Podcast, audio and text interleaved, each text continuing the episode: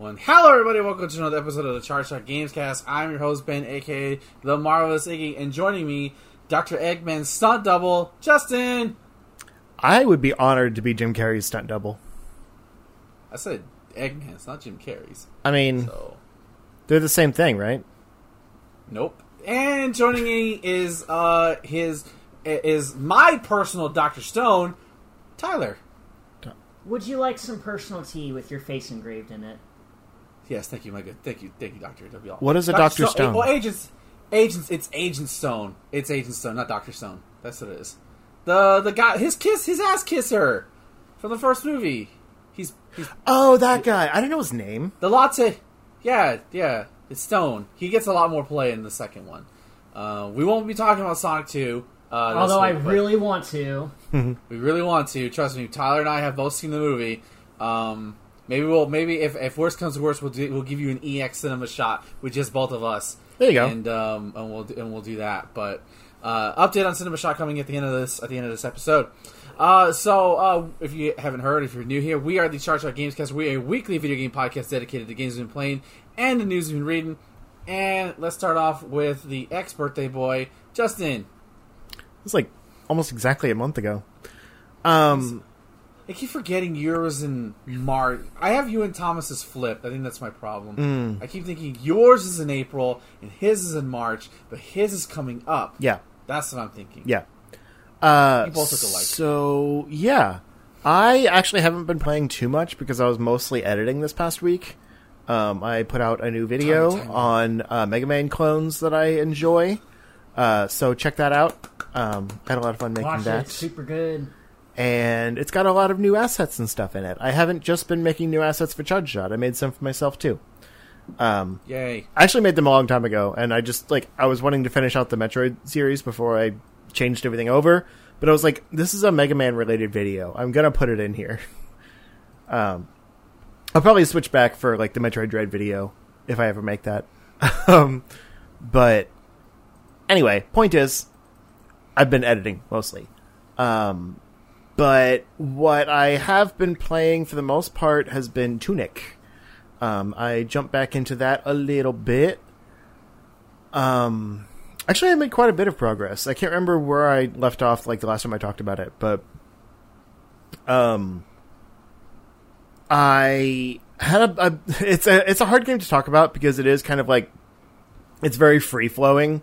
I mean, there's a linear way you have to do things, but like it's not like a you know I did the first dungeon and the second dungeon. It's a little more loose than that. Yeah. Um, but I beat a boss I was stuck on, and then found out that there was a teleport system in the game. So I teleported to what I thought would be the next area, called the Ruined Atoll, which is kind of like a like a destroyed beach, if you think of it that way. yeah. Um, and I was wandering around all over there, and I couldn't find like a way forward. Uh, it seemed like it was just a dead end down there. So I was exploring all over the place. I knew, like, I had in my in my manual or whatever, I had a map for the um, the frogs domain, which I'm assuming was the the next dungeon I needed to do. So I was like, okay, where is the stupid frogs domain? So I went all over the place trying to find like you know what would lead me there. Um, and what I what I was reading on my map made it seem like it was over near the uh, the forest. So I went back over to the forest, explored like crazy. It was kind of worth it because I ended up finding some like uh, little, you know, some more chests and things that I had just missed or couldn't get to before because of item stuff. But I wasted so much time just aimlessly exploring.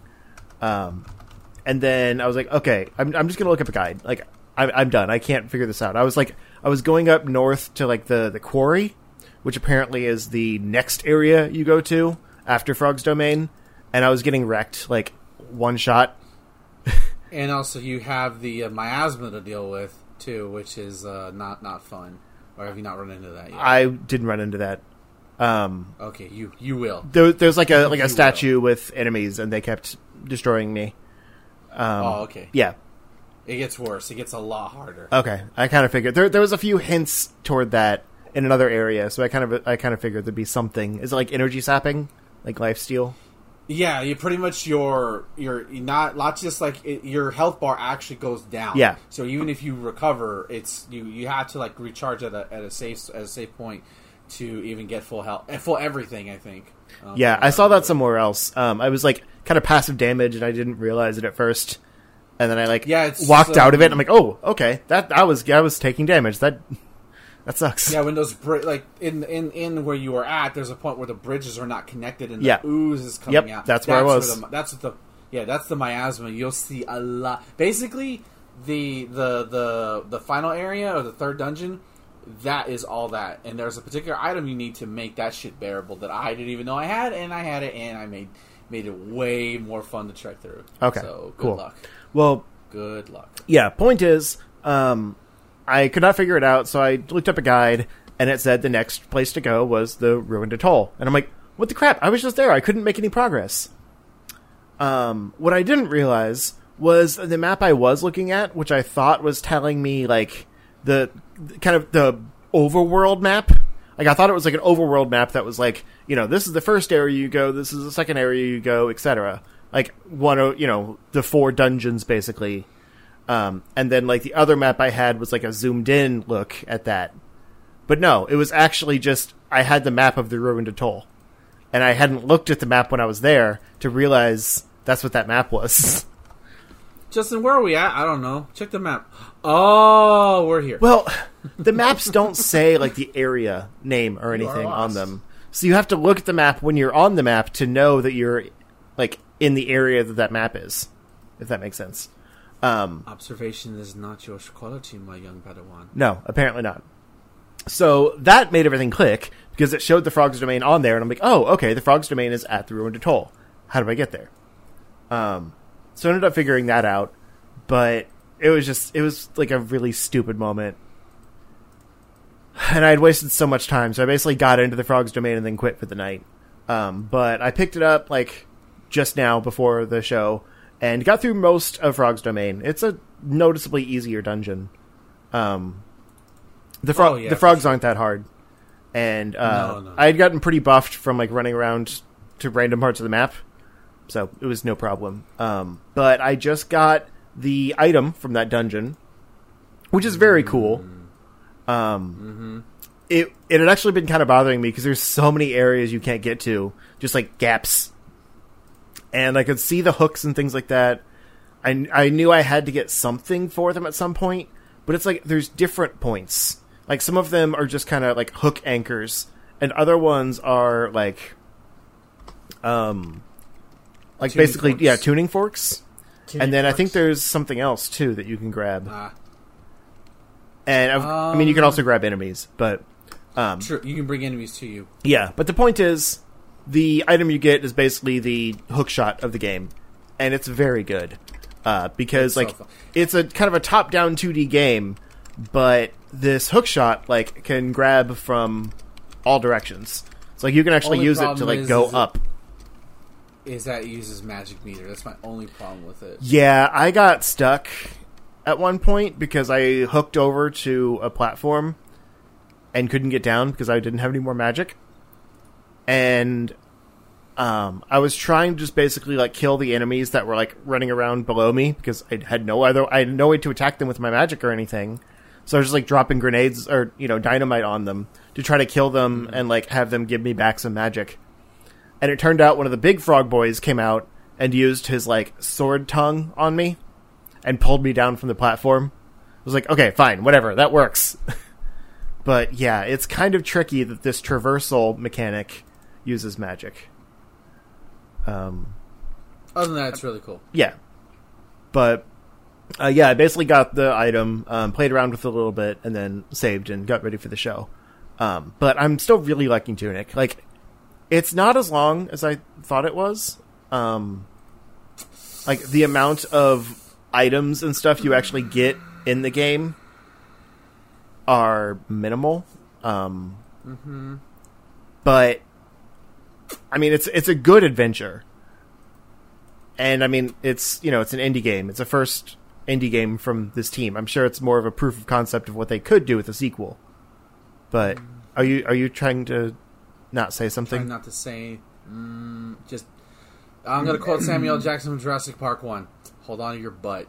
That's all I'm gonna say. Fair enough. Me and Thomas have already gone through there. Hold on to your butt. So I'm guessing it's more than just the three dungeons.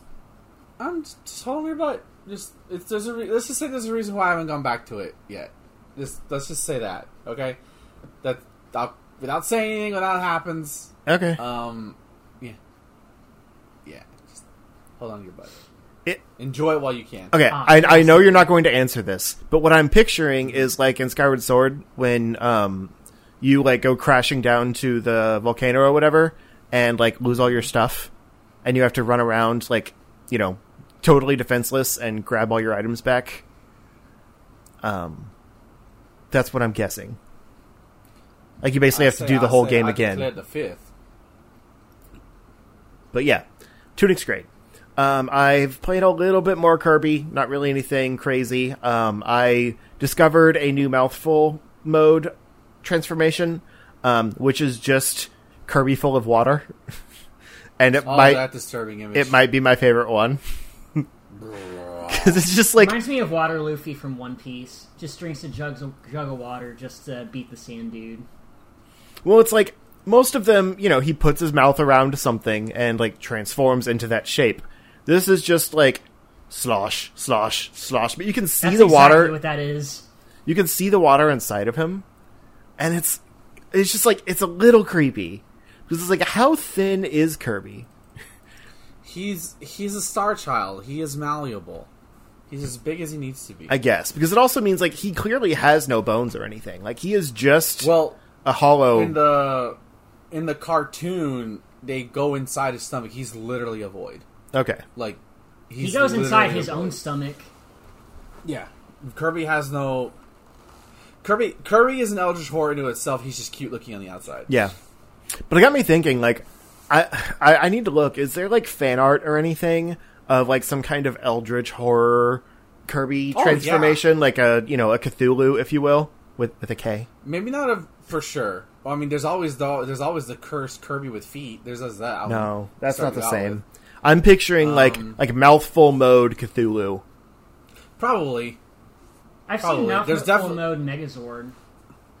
There's definitely Cthulhu art of like the bosses. Um, you know, where like they're drawn in that style. I'm Mm-hmm. sure there will be of of Kirby mouthful mode as as time goes on. I need a Cthulhu with a K. That's all I'm saying.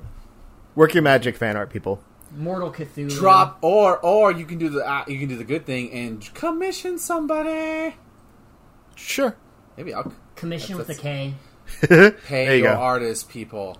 Yeah. But it also probably exists in the ether somewhere. Somebody probably do something like that. That's what I'm saying. It's like just to put the inspiration out into the world. Get in touch with my artist. She could do it. I'm not saying make it for me. I'm just putting the inspiration out there. But I'm Um, also saying make it for me, please. But uh that honestly I think that's it.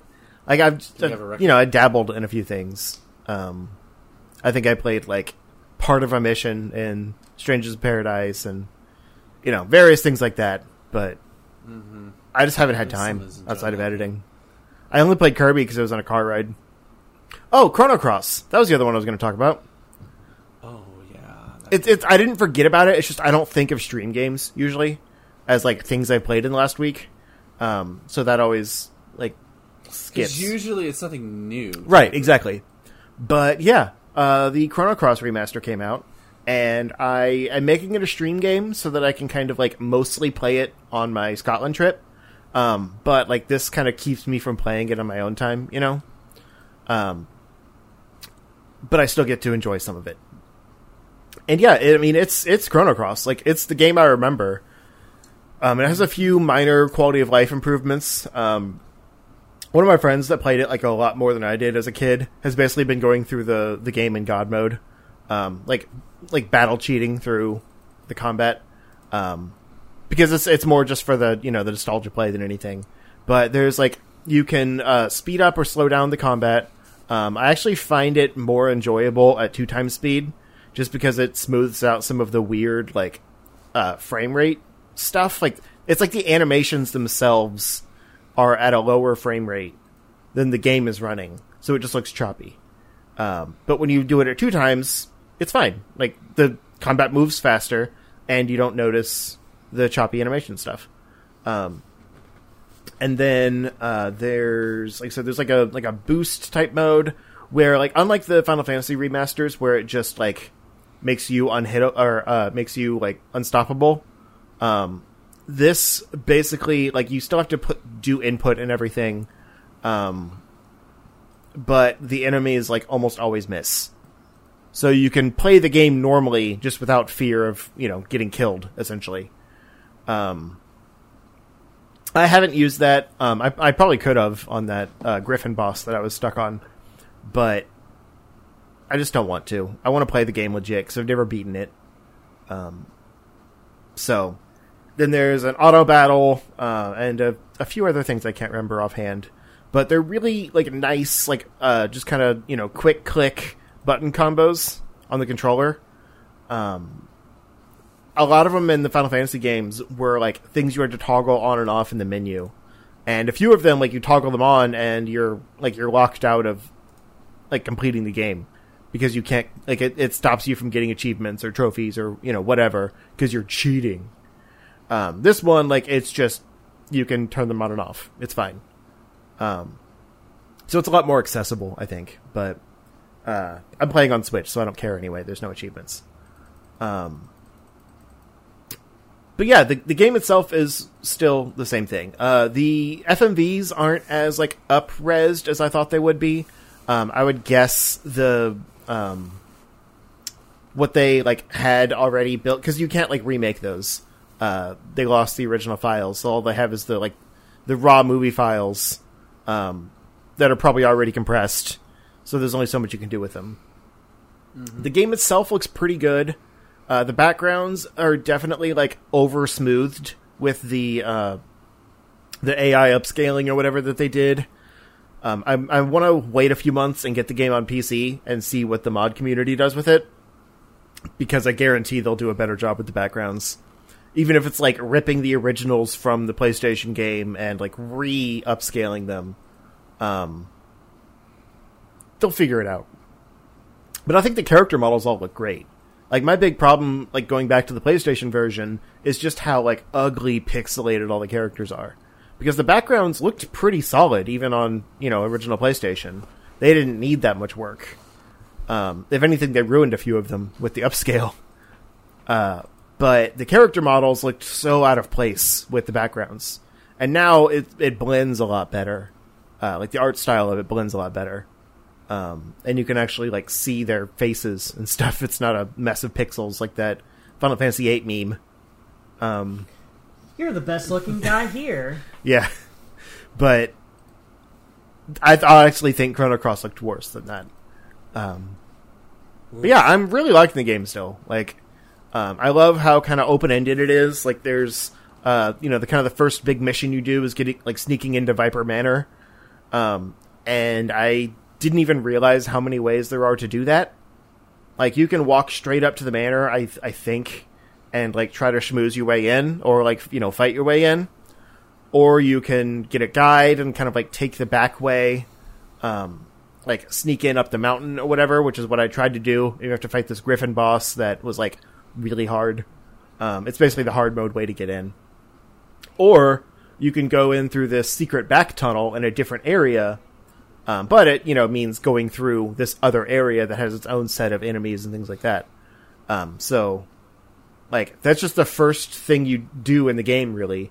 And already it's like, it's showing off the, you know, multiple, um, uh, multiple paths through the game where you can very easily miss characters because you might not need them for your mission and then you never run into them again because you never met them in Sounds the first like, place Star. I know Star Ocean did the exact same thing. Mm-hmm. Um, I can't remember what came. I think Star. No, Star Ocean was a Super Nintendo game, so that must have come yeah. first. Yeah, Star Ocean's old. Um, so that. Okay. I really need to play that remake. Remake. I have it. yeah, I mean it, that was kind of a popular thing at the time. Was the more open ended RPG things. I mean, look at you know Final Fantasy VI and the World of Ruin, um, and Chrono Trigger, oh, like the last half of Chrono Trigger. Um, all kinds of games were like that. But anyway, I just thought I'd give a report because, like, while I was streaming the game, a lot of people were asking like how the performance is, what I think of the remaster, that kind of stuff. So, I figured I needed to report in on the game here too. So, that's all. That's crazy. Uh, but watching your stream reconfirmed me like I will wait a long time to play this game because it's just even as a not assuming not, not even its connections to Chrono Trigger aside, it just looks so slow. Like it looked like you were walking in tall grass on a summer day and you're sweating. And I know like you can use the excuse like, oh, it's the PS1. I'm like, I don't know, man. I didn't feel that slow with Final Fantasy VII or Grandia or other RPGs at the time and on the PS on the same console. So it's like it just looks like from a design standpoint, it just looks like it'd be one of those games I play on my Switch. What? oh, okay, hold on. Like, and that could just be might be being narcoleptic, but man, I, for twenty dollars, I might bite. I might bite, but fuck, man, nothing about that game just looks. Combat moves a little slow. I think the overworld and stuff is actually faster because you don't really have like tons of random battles or anything. Like it's more A to B, and there's a few enemies along the way. Hmm. I don't know. I guess we'll see. I'm sure. I'm sure I'm gonna play it at some point, but uh, yeah. Tyler. So, if you recall last week, I uh, dabbled a bit in um, Legends Arceus again, just so I can get the event Pokemon. Um, and I was successful in getting the Darkrai event in uh, Shining Pearl. But for the Arceus one, that one's a bit trickier because you have to beat the game, and you have to pretty much catch Arceus in Legends Arceus before you can unlock the the Arceus uh, event in uh, Brilliant Diamond Shining Pearl, which is bullshit, by the way. I really hate that design choice of making an event locked under beating an entire game. But I digress. Uh, if you recall last week, I was stuck in the penultimate boss fight against Volo, I think it is, where he's basically just dude Cynthia, and that fight is that fight's really bullshit because not only do you have to contend with his full party of six Pokemon, which can one shot you at any turn, but as soon as you beat his full team, he summons a Giratina, which is at level 70, by the way, and that has capacity to one shot you as well. And the game doesn't even have the courtesy to fully heal your team after beating Volo. So, your it, whatever Pokemon you have, that's all that's left to fight Giratina. And chances are, your your mons are hurt pretty badly in that last battle. They And- wouldn't be if you'd get good. Yeah, that's true. wow, says the man who hasn't even gotten there yet. Yeah, suck it, Justin. Anyway, um, the Giratina fight sucks because A, it doesn't heal you, and B, as soon as you do beat it, which is really tough by the way because it soaks up damage like a sponge, as soon as you beat it, it transforms into its origin form and then it fully heals itself. And then it gets another free turn to hit you in one shot. And at any point in any of these battles, if you lose and wipe out all your Pokemon, you have to start all the way at the beginning of the Volo fight and do it all over again.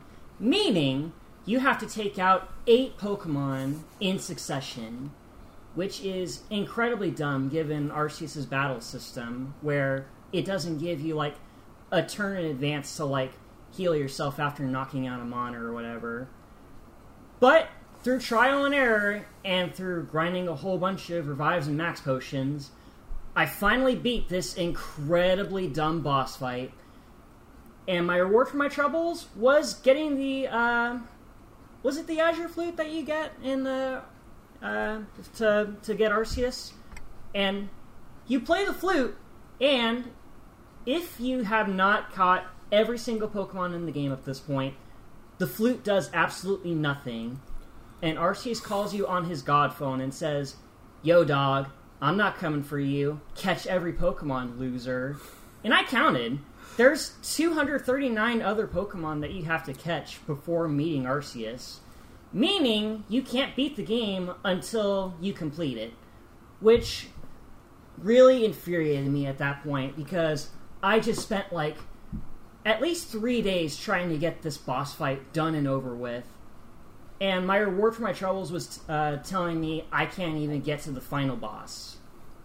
So, yeah. Yeah, That completionism should be optional. It shouldn't Yeah, be no- the main quest. No other Pokemon game makes you do that. Like the closest um, you get to that is in Diamond and Pearl.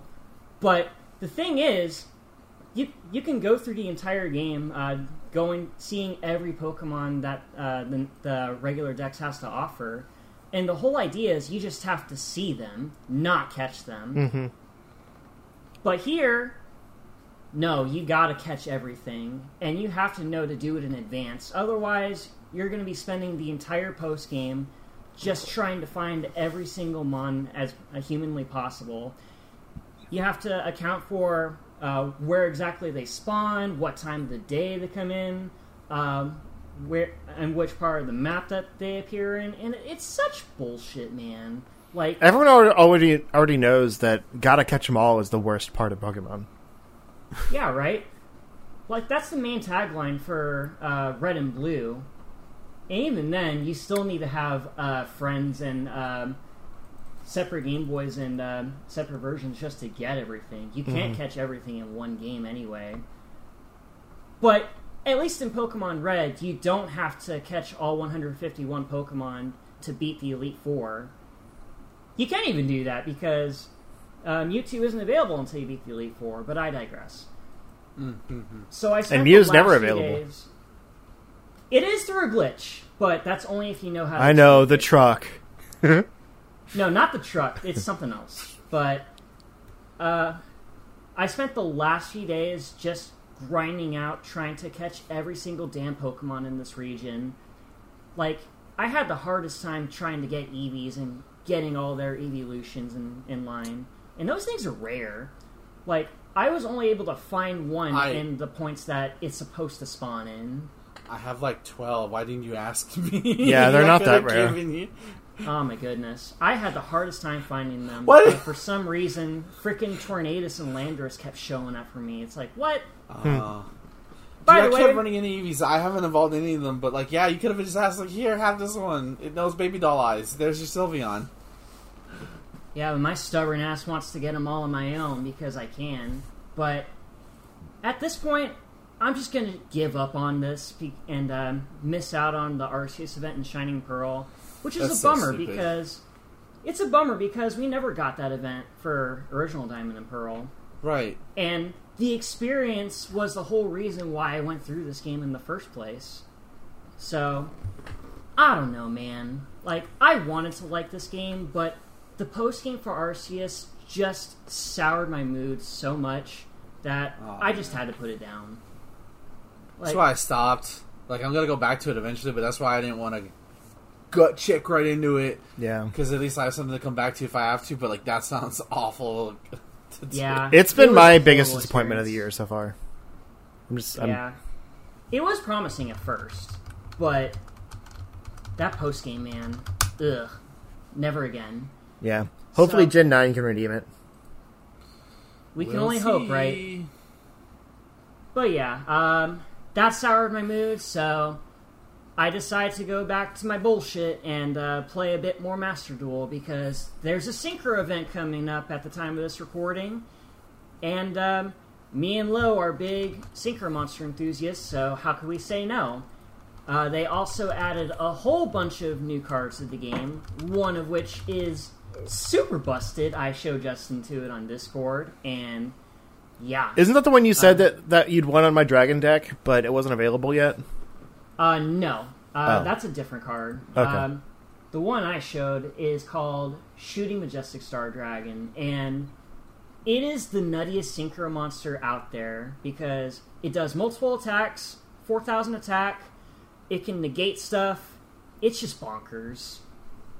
And uh, I've been doing some more rank matches, mostly with Dark Magicians, and that's been fun. Um hopefully, I can um, get uh, Ben all trained up for uh, his matches against Low in the near future, or he'll just be stubborn and play with the regular deck that he started with. But you know, Probably that one. that's pretty much it for me. I haven't really dabbled in much else this week. If you go hand in hand with me next week, I will. I will do it. Show me. Okay, do this. I will walk you this. through every single thing just so you understand how uh, the deck I sent you works. Cool. Okay. Well, there you go. I'll I'll try. Um, I'll That's give the good ask. old college try. Okay. Okay. Cool. Thank you, Tyler. Um, what have I been playing to? I'm back on my Witcher Three bullshit because I hey, don't shake your fucking head at me because. Uh, I am successfully have transformed my streaming services into network television shows, and what I mean by that is I watch them on specific days to help me, like basically actually watch shit, and it's actually been pretty fun. Like instead, like I'll watch multiple episodes in one day, but I will only watch it on that day. So it's like I have something to look forward to, create my own hype. It's nice. Um, and my first show I started watching was The Witcher season two, which, in, without going into detail, much better than season one, only because it actually recognizes like, oh yeah, people like the characters a lot. Maybe we should have the characters together. Um, season two is a lot better, but that has made me go back to The Witcher three, which I famously got like right when the pandemic first started. Um, I bought that and like Super Mario Maker at the same time. I think because like the the first wave of like COVID checks came in. I'm like, well, it's not a lot of money. It's compared to what I'm getting, so I can, I can drop this. Like it's, it's oh, so you're still playing it on Switch? Yes, I haven't bought it on PC yet. I do want to at some point. Um, especially with cloud saves and everything like that. So, like, I haven't done much. I'm like basically doing like some of the main quests. I I did. I've been basically going around the map. I forgot how huge this map was. Uh, you tend to forget about that, but I did. Like, I went to this question mark that was like near the river, and I'm level 18. I was actually remember doing pretty well, like in terms of combat, and like I had like things down pat. And then I find this level 32 griffin guarding this treasure, and it wasn't even that good treasure. But I was like, all right, you know what? Fuck it, let's go. Let's. If I die, I die. If I if I live, I beat that thing. I don't know how. I I beat it on my first try. Um, because I, I rec- it had very simple attack patterns. Like it would try to dive at you, it would swing at you, uh, it swings at you. But I, I would always use oh god, the the uh, the the sign that basically gives Geralt uh, Geralt a, a protective shield. So even if I did get hit, it would explode, giving me a little bit of an extra room to run. And I beat it. I was level thirty two monster. Like normally, um, in The Witcher, The Witcher three. Uh, monsters that are overpower that are too powerful for you will have a death skull above them, basically telling you, "Hey, you might not want to, you might want to think about this." But I didn't. I just fought him and I won, and the treasure wasn't even that good. But the point is how fun the fighting was. Uh, fight how the fun the fighting was. Then, like, I did another quest. Like, I, what I love about The Witcher, and it really reminded me why I, I fell in love with this game, is that you can just wander anywhere and go to a quest. one of like I love the little question marks Is there either there's usually um, something minor, treasure or something, or sometimes it's- a whole side quest. Like it'll take you to a town. I, I, I found this little town like on the north side of, of uh, oh god I can't remember the ta fucking town's name. Uh, the, on the way north side of the map, and they were like, "Oh, you know, there's bandits have been ravaging us. You have to help us." I'm like, "All right, fuckers, I'll help you out." And they neglected to not tell me that the bandits that were attacking them, one of them had a fucking werewolf in them. So I'm dealing with like four gar bandits and this fucking werewolf. Still beat him on first try though. A lot of a lot of telekinetic blasts, a lot of shields, but I did it, and that's all that fucking matters. And then they gave me Geralt's like, "Hey, yo, what the fuck? Why did you tell me about the goddamn werewolf?" And like, well, we we didn't really know. Like we, you know, I just I love Geralt's try wit of humor. So I'll, I probably will just end up just mainlining the story a little bit more instead of wandering around because I feel like sometimes like that's the the Witcher 3's uh, detriment is uh, it, it, both its enjoyment and its detriment is its full exploration of things. Where like you can just get sidetracked and like oh yeah the main story I should go do that um, and like I'll, just be wandering around the countryside a little bit too long and not do the story. And the story is actually really compelling. Great voice acting. You know, you have the political drama. You have like um, the, the the stuff with Ciri going on. It, it, it's it's really great. Like it's. It's really great. It really remind like with just doing a couple of, of side, a couple of quests reminded me how much fun it was. And just especially having coming off with the disappointment I, I was with uh, Stranger of Paradise, where I felt that con- that combat just it was nice to play a game where a targeting system actually worked. Where I lock onto somebody and it stays locked into somebody until I push it, push the camera hard to the other direction, not just a slight breeze. Um, and of course, parrying motherfuckers is always great. Um, so yeah, I I don't know how much I'll keep up because I still need to go back to be I still need to be Kirby, which I play a little bit more of. I'm in the desert world um, right now, so I think I only have one more after that. Um, not to mention all the challenges and stuff like that. So or the arena, or who knows what else is going to luck unlock after I beat the damn game because you know Kirby loves to throw those extras you after you beat the game. So uh, and Triangle Strategy is getting still still really really good. I there's not much to be talking about it because it's usually just political drama, political drama, fight, political drama, political drama. There was a fight that I pulled out of my ass. So basically, you are trapped in a ravine. So like, it, it, think of it like this. So watch my hands. So like, you're kind of like this. You're in the middle here, and you are you're kind of like making camp, and you are surrounded by um, these people who have caught you um, for betraying. Um, so basically, what's happening right now is that you are approached by one of the Hyzante Seven. They are basically like the holy leaders of Hyzante. And this guy who approached you, he is basically doing illegal salt trading. Like he's selling salt under the table, which would be under undermining their business. So you have a choice. Exactly. So do you do you either go to Aesfrost and sell the salt according to him, basically bow his wish, or do you try to report his ass to Hyzante and get him arrested? I chose to try to get him reported, even though we had no evidence, and hoping that maybe we'll find evidence and expose his bitch ass on the way. On the way, you end up his men like kind of suspect them. Like, uh, I guess they find your scout and they tell him like, "Hey, she's been monitoring this other route that goes back to the kingdom." Um, and so they send a declaration in. So you're trapped in this ravine. So you're in the middle of the ravine, and you have archers on both sides, and then you have him. He's like an assassin class. And I swear to God, I pulled it out of my ass with, with uh, pulled out of my ass.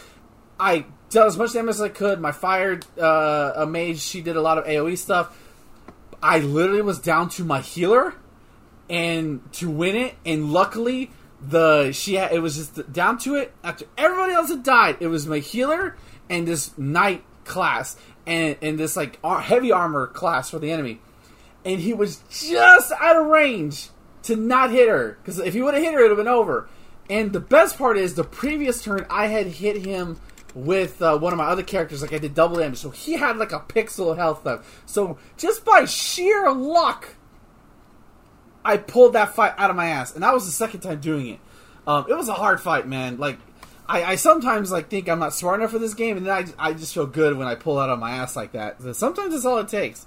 It's still really really fun, especially when you start start to see when you put your strategy in there, like, okay, we're going to move you here, we're going to try to get this here. Um, I think my biggest default that I didn't have was there's a character that I recruited early on. One of his special abilities is he can actually make ladders for like to go up sides of buildings or sides of cliff sides. So he was way too low level to throw him in a battle, and I did not feel like grinding him up because like it was not like a, like a one or two; it was like a six level difference. I'm like that's that's too much, um, and he wasn't really in like you recruit him early on, and I was like, well, you're not really that important, and I'd rather use other people. And like, and I kind of, I wish I would have kept him, like maybe put him in there every now and then just to level him up some point. So who knows? But I won the fight. I, I won the fight regardless. And um, uh, what's great is that he thinks you're gonna, you think you're getting to talk, and his bitch just starts to run, and then your uh, assassin pretty much decapitates his head head off. So now you have no proof that this guy that that the um, uh, was running an uh, this assault trade, or the guy he was working for. Uh, the story is kind of is a little weird how like all of a sudden you're dealing with Aesfrost, and now you're you're dealing with this, and now you're dealing with Hyzante. So I'm like, I'm trying not to start like a trip, a three way war where we're fighting a war on two fronts because that would be way too difficult. So you're so saying you don't want to start a triangle war? Mm-hmm. Exactly. I don't want to. I don't want to relit the Salt Iron Wars. Yeah. Um, Watch so, the final boss be Salt Bay. No. Um, but yeah, th- th- that that game is still is still going strong. You should always want to start a three way. No, no, not if I'm in, not if I'm not into it. Um, so yeah, um, I'm about halfway through. I think I just meet chapter ten. Um, I recruited some new characters. Uh, actually, I recruited my new favorite character. It's this little girl who's just juggling in the middle of the uh, middle of the forest, and she's um, and she, apparently she was like uh uh, a circus performer, but the circus has abandoned her for some reason. And she's basically a decoy character, so she can actually create a decoy. Uh, and I thought, okay, it'll just stay there, be static. No, the decoy moves. The decoy, you can't control the decoy, but the decoy moves and attacks. And I'm like, yes! Oh my god, I found my new favorite character, and she's really cool. Like she doesn't hit a lot of damage, but that little movement uh, helps a lot. So she she's like a good supplemental character. And then I got this cool grizzly old man who like has one eye missing, and he's like, um, I already had an archer, but she was on a hawk, and she was she was good, and like she definitely was good for movement. But this guy, while he's older, he has like harder hitting, so he can like shoot straight across a battlefield and like pierce through shit. So he's a lot better for that. So now I have two archers. What's better than one archer? Two archers. Ask, ask, ask FX. I'm sure they would like two archers. Anyways, that was a bad joke. I've never seen Archer. Wow. Um. Phrasing. So I'm I'm enjoying the game, and I, I had to put The Witcher Three down because I'm like I need to remind myself I need to beat these two first before I continue on with anything else. Like I really need to focus time on those games because I'm actually enjoying them. It's not like I'm not enjoying them. It's just that like my brain says Witcher Three, Witcher Three, Witcher Three, but I need to go back and uh, and play those. Uh, that being said, I need to talk about Strangers in Paradise and how it's my biggest disappointment this year. And it feels like a Square Enix game is always gonna one Square Enix game will always be a disappointment of the first half. And now I think next starting if there is a Square Enix game to come out in the first half of next year, I'm just gonna be like, nope. I'm gonna wait till you're like thirty bucks, and then we'll see. Um, I uh, I, I, I, do not like the game. I don't like the combat. I don't like the job system. I don't like the loot system. Um, and hearing about the story and how it's not as crazy as I thought it would be, or it's just like it's not as off the rails as I thought it would be. And it's just again, maybe I'm playing on the and not to mention, it doesn't help that the PC version is awful. It's unoptimized. That didn't help. Um, it just nothing clicked with me and I'm glad Justin's having a great time with it. I really am because I'm glad pe- people are enjoying it. Mm-hmm. It's just, it's. Just I've seen people not, getting the platinum. I don't think I'll do that. yeah, it's like, and it sucks because like I felt like I had two choices in my head: Elden Ring or this game. And something in my and normally my gut is right. You've been there with me where like normally I choose right and I talk about a game or I can't shut the fuck up about it and y'all wanted me to stop. And I was like, I'm gonna choose Strangers to Paradise because something about that looks like it's gonna be and it just wasn't. And like it's like it's like is this what heartbreak is like? Because I haven't had I haven't had this experience with the game in a while where like, something I was actually really looking forward to. Like Bravely Default, it was like okay, I'm really looking forward to you, but not like the way I was with Strangers of Paradise. So it's like, fuck, man. Luckily, thanks to Thomas' suggestion, that that that could have ended the stream right there. We just play for like an hour and a half and be like done. That Dark Knight boss fight just did me, and I'm like I'm done. I didn't even have that much trouble with him. I don't know. I don't know, dude. Maybe it's because I'm I'm playing after working for eight hours and then two yeah. hours on the bus. I mean, a lot of it is mindset. So. Like, I would put a boss down and come back the next time and beat it first try. So, like, um, yeah. Luckily, uh, we played some Taiko no Jutsu on, on stream, which ended up being really really fun. That was that was a lot of fun to, to play that to play that on stream. Um, but yeah, no, I won't be playing Stranger Paradise anymore because I don't want to compete bitching about it. Like a certain blue puppet won't stop bitching about things. Um, so what are you going to play uh, instead? But, uh, I Genshin Impact. um, yes. I don't play calling Genshin. you a liar right now. It's not happening. He, I know he. I know he is. Tune into my stream on Tuesdays. We'll play Genshin Impact for a while. How long? I don't know. Maybe I'll become addicted and I'll end up having to sell the house because I needed to get Raiden Shogun. Uh, I probably won't get that addicted. But welcome like, to I Gotcha need, Hell. I I just want to play the game. Okay, I just needed something to play, and I wanted to play something where like people want to see me play it, and yeah, we're gonna play Genshin Impact. So on that note, we're gonna take a break. When we come back, we're gonna go talk about the news. News, news, news.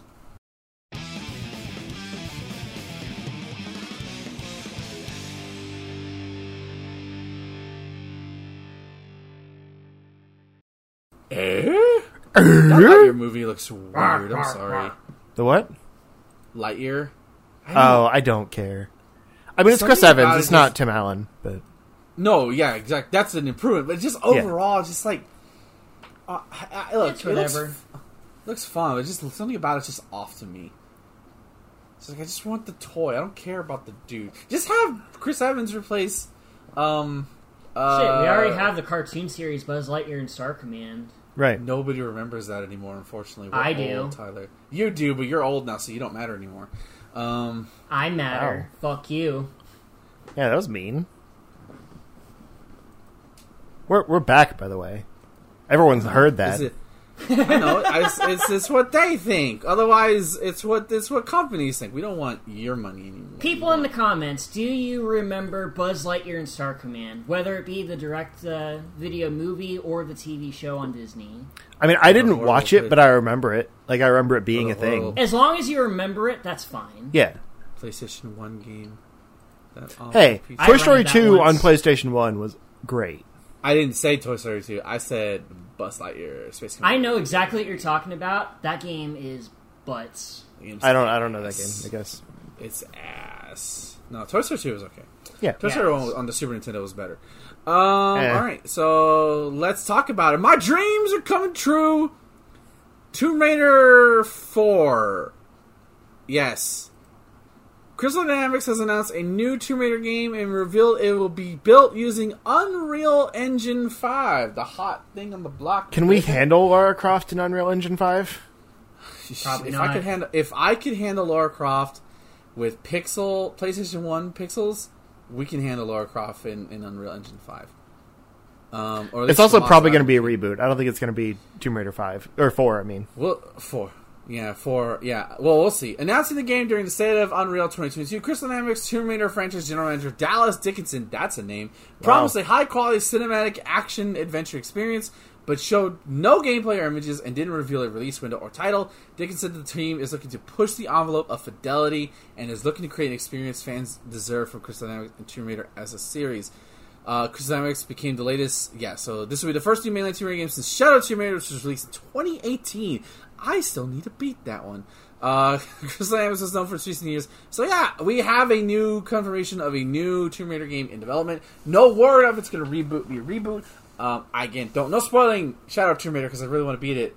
Um, maybe I'll just rebeat the other two games on stream and beat Shadow of Tomb Raider on stream. I mean, I don't know the end of it Uh, either. I'm just assuming they'd want to start a new series. Don't I tell only me beat the going to first one, so I couldn't tell you. Um, I mean, cool. I mean, like now, like Unreal Five is a thing, uh, or it's becoming a thing. I think there was even like a um, a tweet that was put out by I think it's Unreal themselves, um, not Unreal, Epic themselves that um that showed uh, Geoff Keighley tweeted out and showed all the companies that um I will link it to you, Justin, if you want to post it. Um, Well, it's probably in the the article we have about Unreal Engine Five. There you go. There's a hot access to it right there. Um, and there's a couple companies. So I think that's cool. I'd be curious to see what it looks like, considering I thought Tomb Raider, Shadow Tomb Raider specifically on the just on the Xbox. I have uh, Shadow Tomb Raider via Epic Games Store because they gave all three of those games for free. Those games already looked great on PC. Like they really looked like, you know, I I'm pretty sure they were using Unreal 4, or at least the latter ones. Or I don't know if like um, 2013's reboot was using Unreal 4. It probably was using Unreal 3, uh, since that was a PS3 game. That was a PS3 game. So, um, or like a 360 PS3 game. So, I'm excited. New Tomb Raider. Um, it, it'll be interesting to see where it goes. You know what else is interesting? Rare is on this list of studios making games in Unreal Five. We don't know what Rare is working on in. Unreal Five. GoldenEye. GoldenEye remake confirmed in Unreal 5. No, they're making Conker's Bad Fur Day remake in Unreal 5. To be fair, we don't know what any of these studios are Conker's making in Bad Unreal Fur Day remake remake because Like, they already um, Exactly. they already remade it once. like uh, who's on here that I reckon? 2K. Well, 2K we can guess what they're doing. Um, like any, we don't know anything what any of these studios are. The only ones we know of for sure are this and the game we're going to be talking about later on uh, that confirmed to be using Unreal Five. Uh, we know a review. Um, Witcher, Witcher Four, or whatever that ends up being. Yeah. Um, no spoiling on out of here, please. I don't. There, there's been a few others. I don't remember what, but Yeah. So we know some. Uh, everybody's fighting over Unreal Five. I'm just looking forward to see what Capcom does with the uh, RE engine because that's that's proven to be dividends for them. So we're gonna have two big engines competing. Those are gonna be the premier engines going into ne- into like whatever the next generation of of, of games is gonna be right there.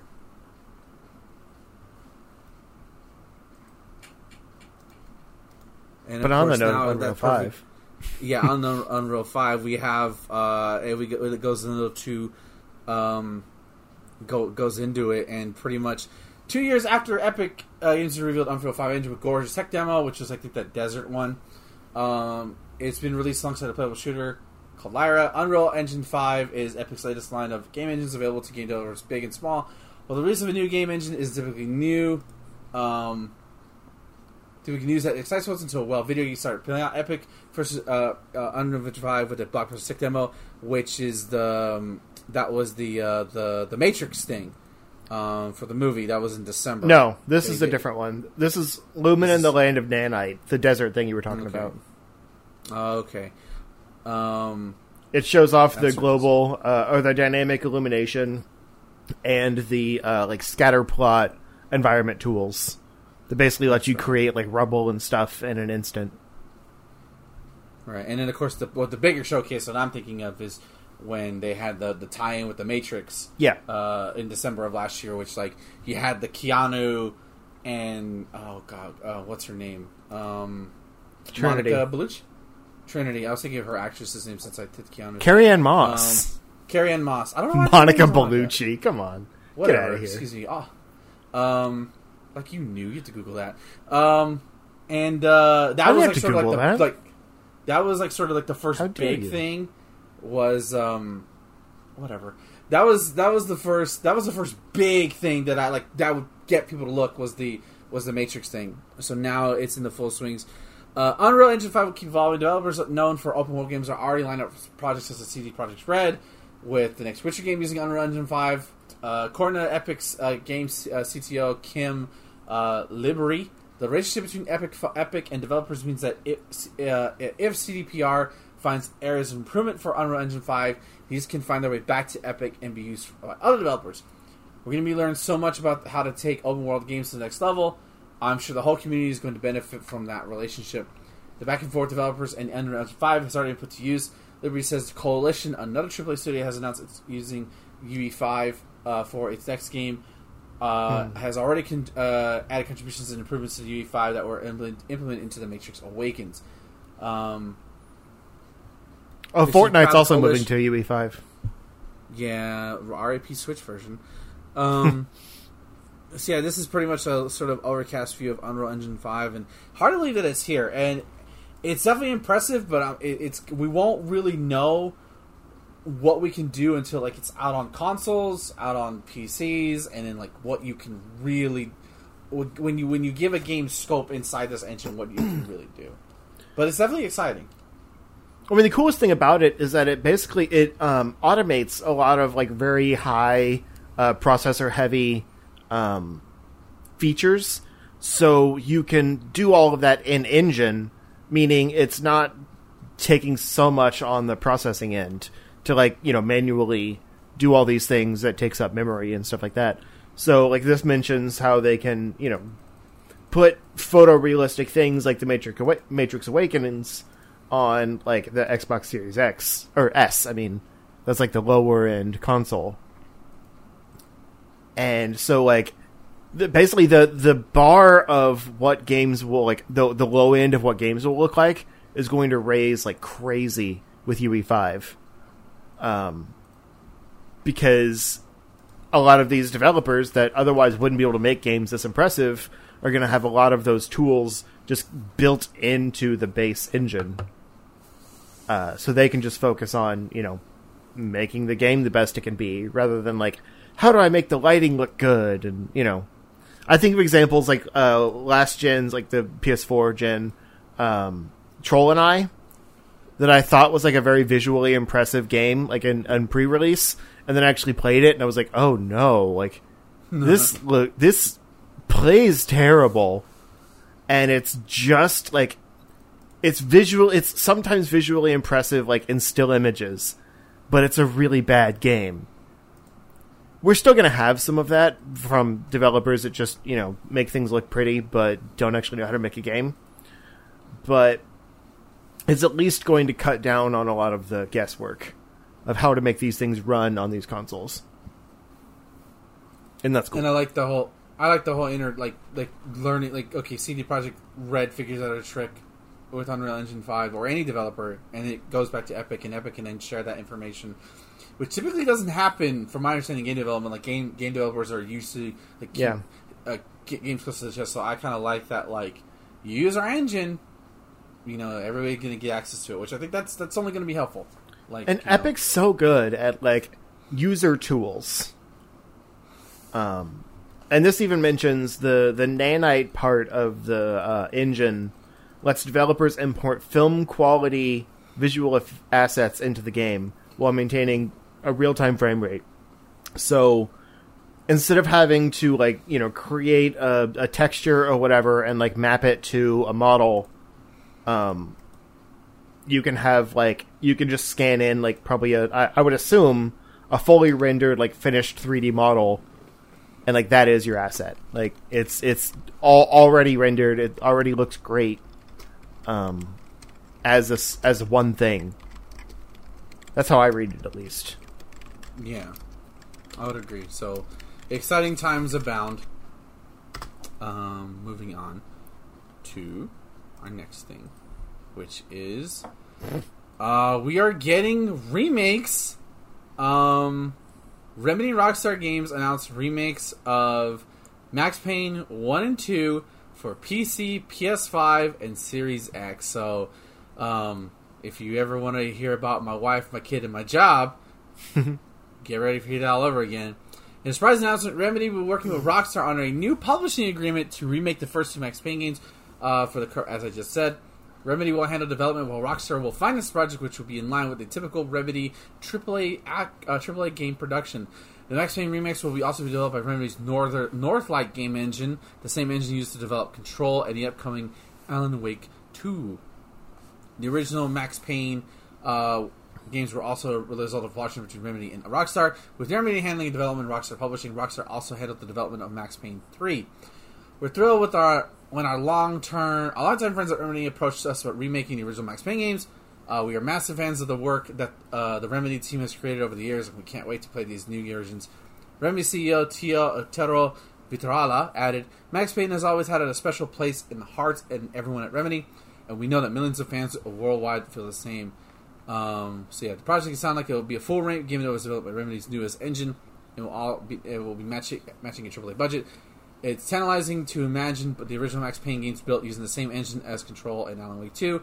Remedy has a successful run of late. Yeah, so it's pretty much fluff. So yeah, that's a surprise. Um, did y'all y'all have any experience with any Max Payne games? Not particularly in my case. I'm only familiar with uh, the Max Payne face. You know, the that grimace right there. That's I know all I very little ab- about Max Payne, but I thought it was at least worth you know putting the the news in here, even if we don't have anything to say about it.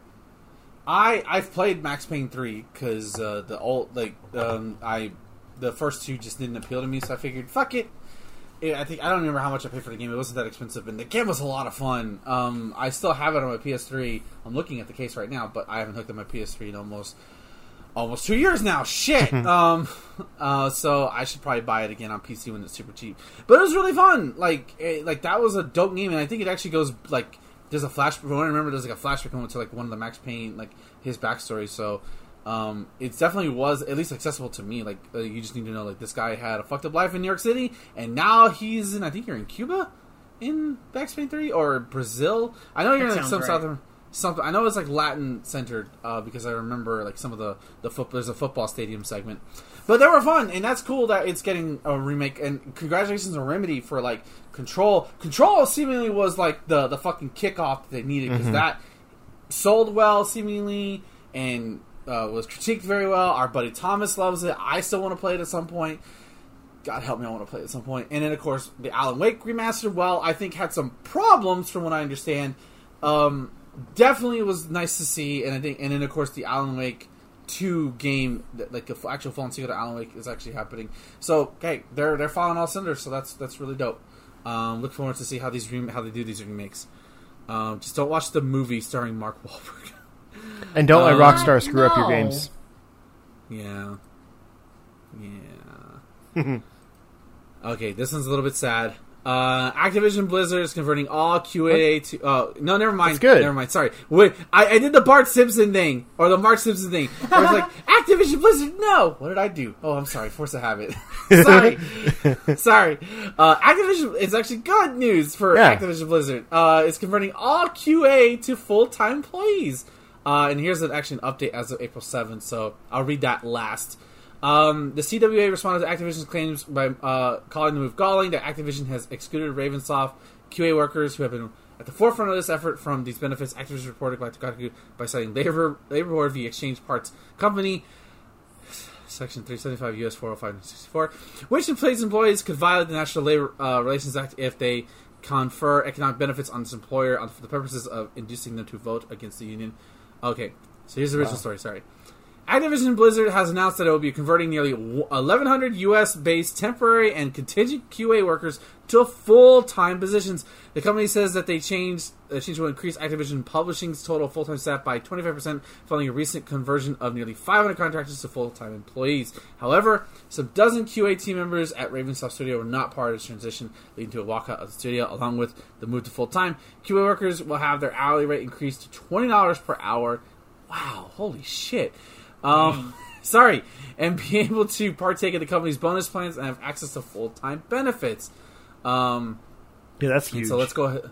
I let's I want to. I want to do the update. assume that Microsoft has something to do with this. I would hope so, Um because that's what it said. Like when I saw Activision, I'm like, oh, it's time for the sad moment. Like, what did I do? Um, new details about the Activision Blizzard's plans for converting QA to testers to full-time employees have emerged. In a statement to Bloomberg, the Raven employees who formed a union earlier this year will not receive new pay bumps due to legal obligations under the new National Labor Relations Act. So there's there's the monkey's paw. Yeah, that's Um, yeah, but that's not necessarily an Activision uh, Blizzard's Right. fault. That's just a, a, a thing in the law. So that that's as as a lot of people know, unions giveth and taketh. Rather have a union than Amazon though. So there's all there's always a give and take with anything. You just, Right. You know. Yep.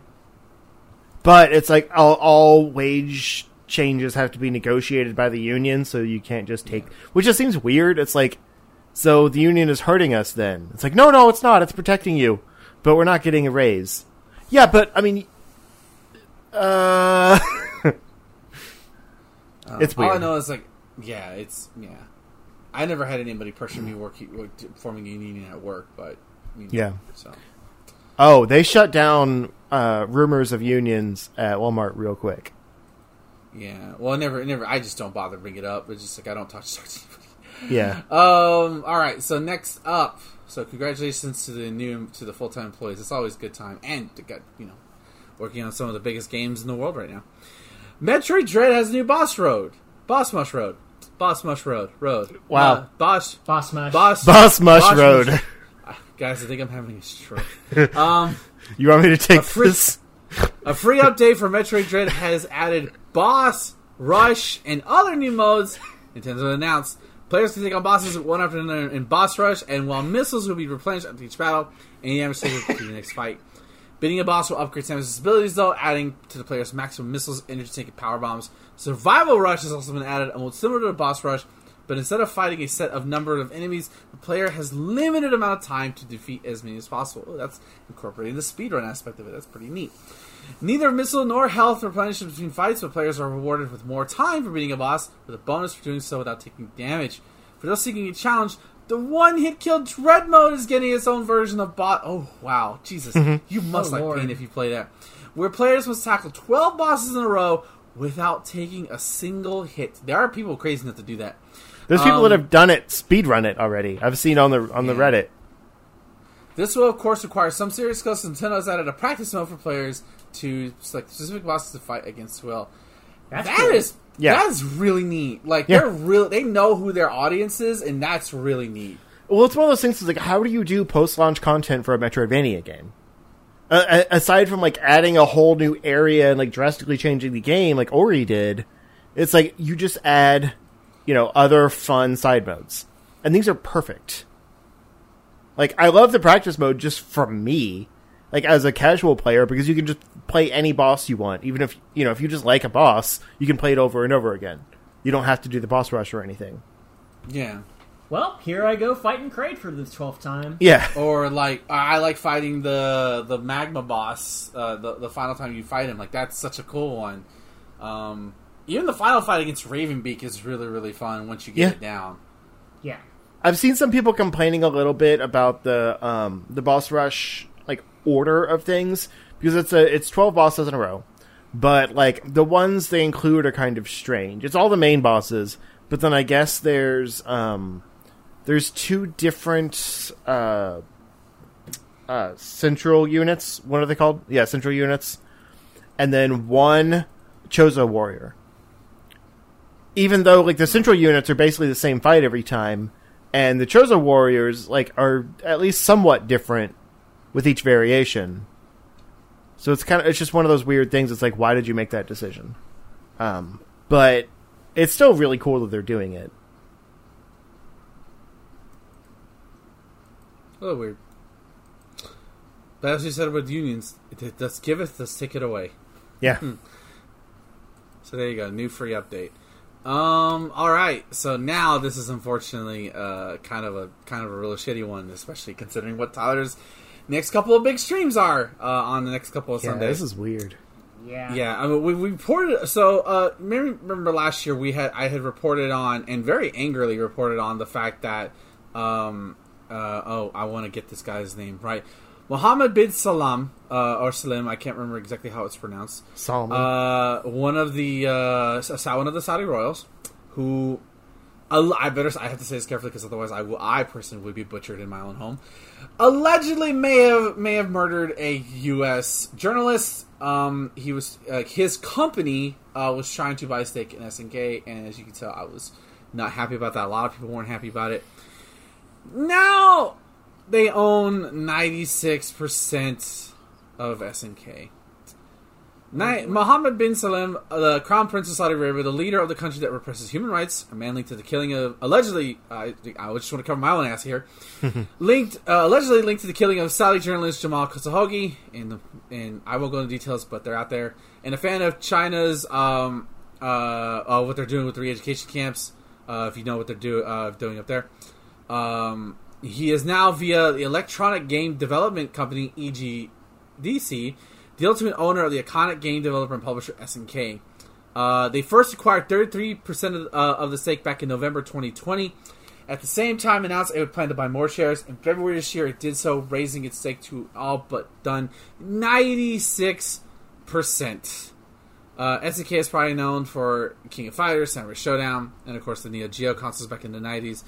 So, yeah. Yeah. And this is after.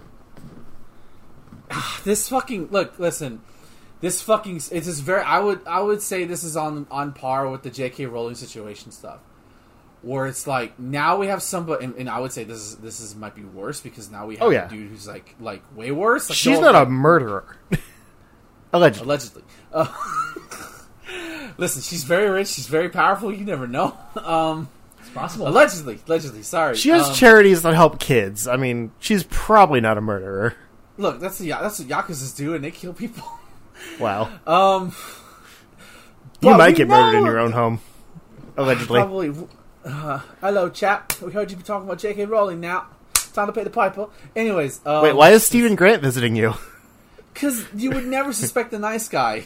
You would never okay. suspect Stephen Grant to murder somebody. That's what it is. Okay, this is, should not be joking about this.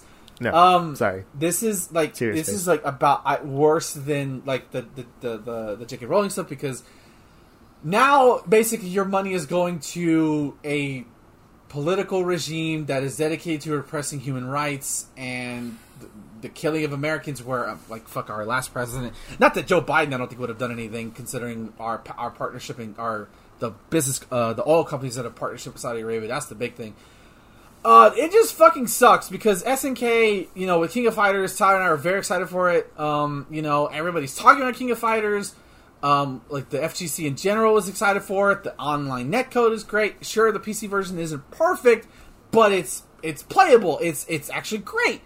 Um, and and like now they had this whole DLC pass lined up, and pretty sure a lot of SNK diehards have bought that already. Like,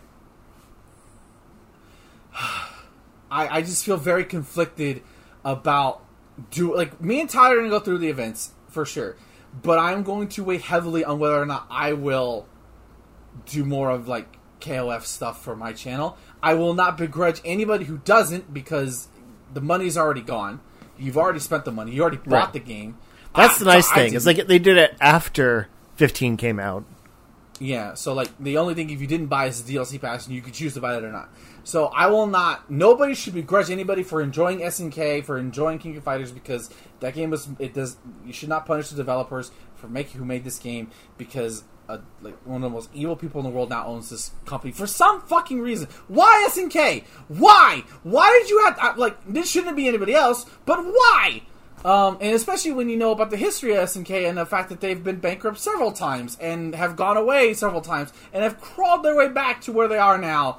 And it just it's it fucking sucks, man. Like, because now now I have to think: Does Evo like the people at Evo? Do they have to deal with this fucker or his company? Like maybe not him directly because you know he's a Saudi prince. He probably has other things to do, but like he has to know about this shit. He owns ninety six percent of it. Yeah, I want to know if some of these uh, events are going to start pulling away from SNK games. Yeah. Oh, currently If they right can even afford big- to. Yeah, like like that's that's a whole nother can of worms, you know. Like, well, I mean, S- uh, to be fair to SNK fans, they're- SNK has this year uh, like would ha- probably be the high like any tournament's going to have the highest tournament ever because more people are playing King of Fighters than ever.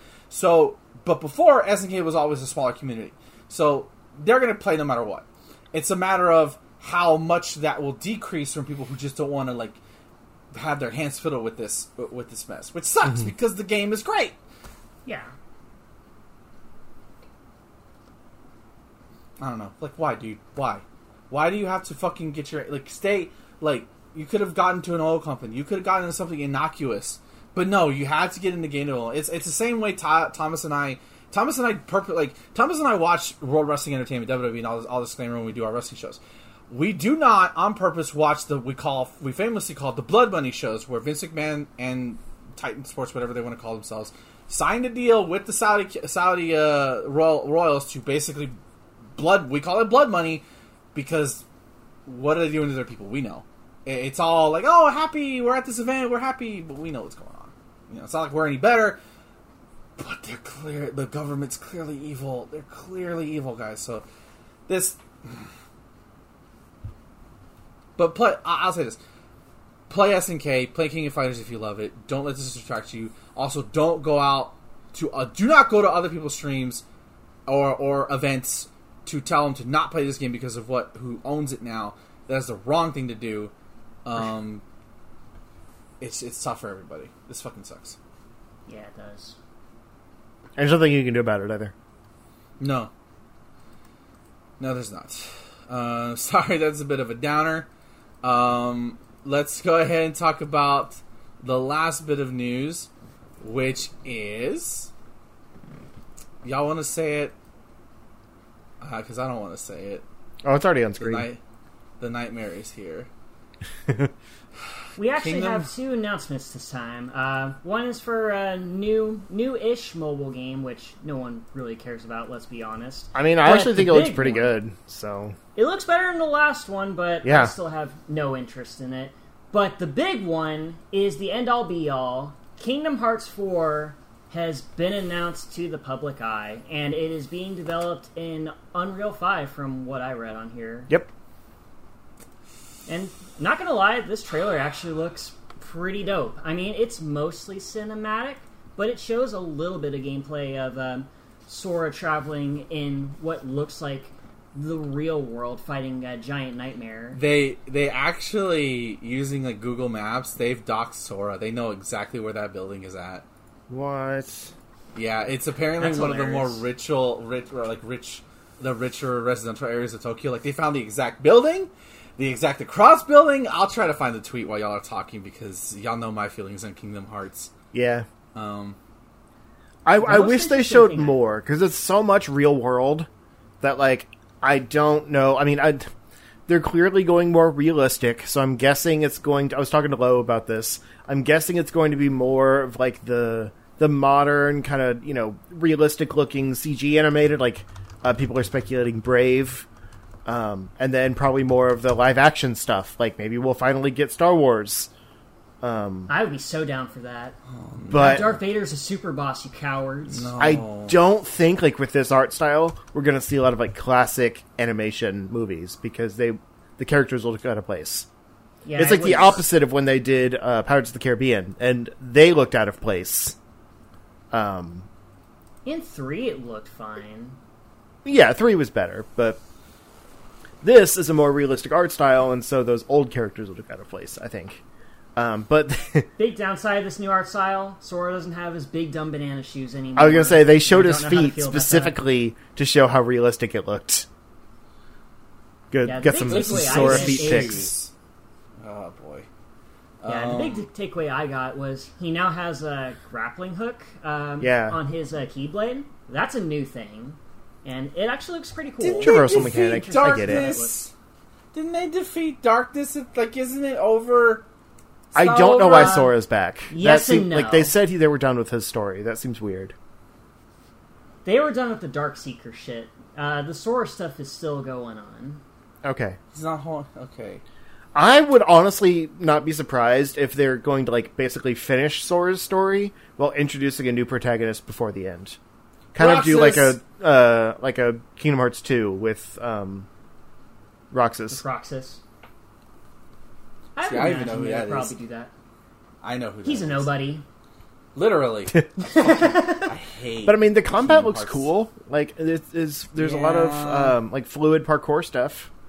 Yeah. So if the if the uh, the first trailer for Kingdom Hearts three is in the indication, this game is probably going to take like twenty years to come out. Uh, well, given number one- worst track record. it's using Unreal 5 Mm-hmm. so Which that's just our. It's a new new engine, which again it may be easier to like jump into, but still time.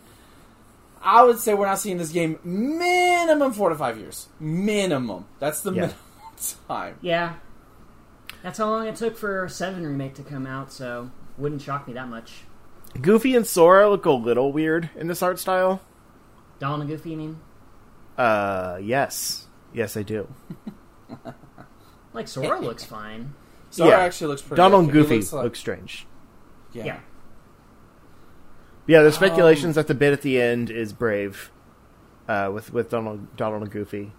If you could I change heard your it was fate, you could change your fate, would you? I've never seen Brave. I only know. I haven't one. actually watched it with It's audio. Bear. Like I haven't I haven't watched the clip with audio. Uh, whose voice is that at the end?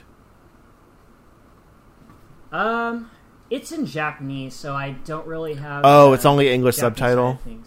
Yeah, it's Okay. only in English. It's it's only in Japanese with English subtitles. Gotcha. Though I imagine it's probably Hades with the blue flames and shit. That piece of shit's not coming back, is he? I hope not. No, Probably not. they're not going to get James Woods. Yeah. But I mean, Brave would be a new property, and it also deals with like magic and I think there's some blue flames. So Pretty sure. We're we're entering the 3D world, obviously, and in Kingdom Hearts 3 did have 3D.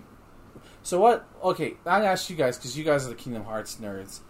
What live action Disney movies slash Pixar movies should they? What else should y'all get? I'm not touching this game. Okay, it's not, I'm gonna say that right now. I'm not touching this. That's fair. I mean, this is going to be a weird pick, but I'd honestly love to see Inside Out. I feel like that is a kind of world that suits Kingdom Hearts with In the kind of surreal, um, like the you know the. It's already like taking place inside someone's head. I kind of want to see a Moana inspired world. Oh, that'd be good. Probably like have a better open sea thing than the Pirates of the Caribbean Yeah. world in Kingdom Hearts three. Yeah, it would take that like, place. Control a tiny raft and have Dwayne the Rock Johnson uh, come reprise reprise his role as. Uh, Oh, they could. They wouldn't be able to afford The Rock. He would do Oh. it. He's a nerd. He loves this stuff. He also likes to get paid. Sure. Who doesn't? But they could also do like some underwater stuff with the with the crab and stuff. sure. Have it also be kind of like Atlantis. Can we get an actual Atlantis stage? Like, No. Why? Why can't I have my little? That I think that's what really makes me mad about Kingdom Hearts is that one of my favorite Yeah, it movies. went- it went the little sucks. Ariel, the little Ariel, the Little Mermaid, and always a fucking musical stage on actual stage. I think that's what pisses me off No, about Kingdom Hearts the um, most. one of In them was Kingdom like Hearts One, it was a stage. Yeah. So, like it sucked, but it was an actual uh, level. yeah, one is what made them realize like, oh, maybe we don't want to do this. I don't know. Um, I could, see, I could see them doing another Lion King thing with the live action. Oh god. Lion King. No. I don't want it, but I'm saying I could see them do it. Uh, that's a possibility too. But as far as like new properties, I honestly I think Frozen Two could work better than the first. Like I know I, I hate the Frozen world, but Frozen Two I think has more like game related elements in it, uh, where the the plot would fit in better to like a, a game world. Um, it's more visually interesting and that kind of thing. Uh. I'm not sure. I mean, I do think we'll get Brave. I think it's going to be a lot of newer things because they've covered most of the classics. Yeah. Um, there was that like forest kind of thing at the beginning that people were speculating Cars. is uh, is Endor. Cars. Have they done Cars? No, They haven't done cars. All right, Cars. no, Do Lightning cars. McQueen is not in Kingdom Hearts. Make Sorry, Sora Nina. a car. Yes, because Owen Wilson will come back to be. They actually did make Sora a car. He was uh, Ka-chow. Joel Osment was in a Cars knockoff movie. Wow. Exactly. Huh. Wow. Wow. I mean a, a racing level could be kind of neat. Yeah. I don't know. There's a lot of potential, but it would like. I almost I want a mix of classic and modern, and I don't think we're going to get any classics. I mean, Probably you have the other games to play that, so Yeah, it's not like you had twelve games to experience all that. You know. Three substantial ones and a whole bunch of fluff. yeah. And not all of the worlds were done well. Like some of the games, some of the movies got shafted. For sure. Um, We've never gotten a Dumbo, I don't think. There you go, Nope. Dumbo. Get Dumbo. Do um. Oh god, what's another Disney property? They've done Lady and the Aladdin. Tramp. No, that would be a boring ass world. Nobody would go there. What if what if they just like cut the Disney worlds and just have it be the the weird like Kingdom Hearts lore stuff for the whole game? You know what? No, you know what they should do? Fuck the Disney stuff. Minimize that. Actually, have Sora go to Final Fantasy worlds.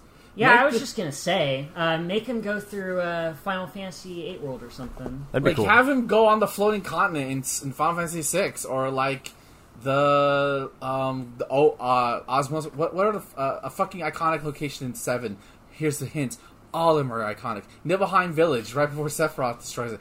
Do that, because I feel okay. Call me crazy. You fuckers have been there. I've seen live streams. It feels like the the Final Fantasy aspect of this crossover has it started like this, and Final Fantasy kind of got mushed to the side for the Disney Yeah. slash heart bullshit. It really did. Uh, Kingdom Hearts three has no Final Fantasy characters. There you No, go. that's Bring that shit back, because that's the it's coolest part. possible. It's possible from some promotional art. And let me go on a date with that Aerith. Noctis might make a make an appearance. I want to go. I want to. Okay. So yeah, I, I would say do that. Have him fuck Disney. Fuck. Don't fucking do Star Wars. Just swear to God, do not bring Star Wars into this bullshit. Don't. Marvel definitely won't allow it. Marvel's like, we're not. No, that's a no. No. They won't even let Capcom fight their other characters. They're not going to let you go beat up Spider Man or. But I or- think or we Doctor could get it Star Wars. I would be cool with Star Wars. Yeah, I'd be fine with that. Don't listen to Ben. He's not going to play the game anyway. If only I could beat Sora's ass with Darth Vader, just to go, you little shit. Um, just, but seriously though, I think that's a fair critique. More Final Fantasy shit. If you're gonna like 50-50. Yeah, I have him agree, for sure. absolutely. Okay. They especially with the realistic art style. I'd be fine with it. Yeah, Imagine how the un, the, the world of like the, the floating continent would look like in Unreal Five. You know, that's just an example. It could be Kefka's Tower. Um, it could be um, the Pirate Bay in Final Fantasy Five. It could be the Crystal. we're already in three. getting areas from other games in Strangers of Paradise. That Let's keep playing sucks, that. though. This is bad. This could be better. I'm being positive here. Are you? I am because I'm like this would be cool. You wanna you wanna know what get me to play this game? You honestly what you would, would get me to fucking not play the twelve mediocre pieces of shit that everybody fucking loves. Putting actual Final Fantasy iconic like to. locations where you where you play as a damn little boy and his duck and bird. Let me beat up Golbez from Final Fantasy IV. Let me do that. Okay. Like that that would be cool. And then I don't know, have Noctis show up out of nowhere like he's Sora's father or some stupid bullshit like that. Let's move up off this topic. You're not fun. You're telling me that wouldn't be cool? Final Fantasy actual visit Final Fantasy Worlds. It would be, but that's I want- not that's I not want Kingdom another Hearts. Road trip with the boys. But Final that's the Fantasy problem. 15 They're style. not they've never they they that, that- that's what I've seen is that they just go away. Like do 50-50. Half Disney, half Final Fantasy. But they've never had worlds. That's what I'm saying. It's the characters that are also there. That would be the cool part. That would Okay. be new and and fun. That would that would be amazing. That would be hype. People would be hype if if you saw Sora in Midgar. I guarantee it. No, that'd be dope. sure. But it's not Kingdom Hearts. It is Kingdom Hearts. It it would it, it would be Kingdom Hearts because Sora's dumbass is in there. That's why it's Kingdom Hearts with the stupid little. He little. does have a Oh, point. So sword. Smash Bros is Kingdom Hearts then. yes. Okay. Did I ever say it wasn't? I may hate Kingdom Hearts, but everything I know everything that thing touches is canon because of Nomura is obsessed with everything has to connect. God damn. Okay. That and his King- obsession with zippers. Oh, screw Kingdom Hearts. Let's move on. um, I fucking hate Kingdom Hearts. God damn. That is Oh. fair. He does realize he's talking about Square. I know. Hi, Mike. um. Okay, we're gonna talk about evergreen titles. If you don't know what evergreen mean, means, I advise you go to your local library, grab that book that Or says Google. dictionary, Webster's dictionary. You're gonna shine it up real nice and stick straight up your ass, and then read it and look what the word evergreen is. If you don't know what evergreen is, get above a fifth grade reading level. So we're gonna talk about just being evergreen titles. I mean, I feel like you should know what evergreen is. Um, and yes, I know I am, but it's it's not a hard word. Uh, evergreen titles. This is not necessarily evergreen to like the whole thing, like what like what is like the evergreen list, but like what are games that we consider evergreen? I love that word. Um, you know, so I'm gonna start with you, Justin. I'm gonna put you on the spot. I'm gonna. So are we you going system. like system by system? Oh, okay. I'm gonna just give you a system, a system you preferably like. I hope, because if not, I will just leave. The Game Boy Advance. Give me an evergreen title. I know you. I mean, one one of the yeah one of the best systems ever made. Um, evergreen title. That's I mean, it's hard to honestly just do one because there's a lot of really solid games on the GBA List that like have some. no There's right no- being as as good as they still are. List off um, some, buddy. Oh, so I don't have to just do one. No, no, no, no.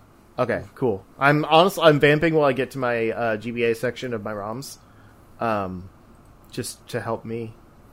But I mean, one of the one of the best I'd say is um, uh, Zelda Minish Cap. Like I'm playing it again, and it's like aside from only having you know two button slots or two uh, item slots, one of which has to be your sword. Like everything else about that game holds up really well. Um, and it's still one of the best Zelda games ever made. Um, but yeah, the Mega Man Zero games are also very good. Uh, like all three of them. Specifically three. No, there's only three, so yeah, all all three of them are good. Uh, the first one's a bit of a hurdle, but two onwards, yeah, that's where it gets real good. The the first one I have special nostalgia for because like that was the only one I owned as a kid. Um, I played the others later on on emulation. Um, but yeah, they are very good games.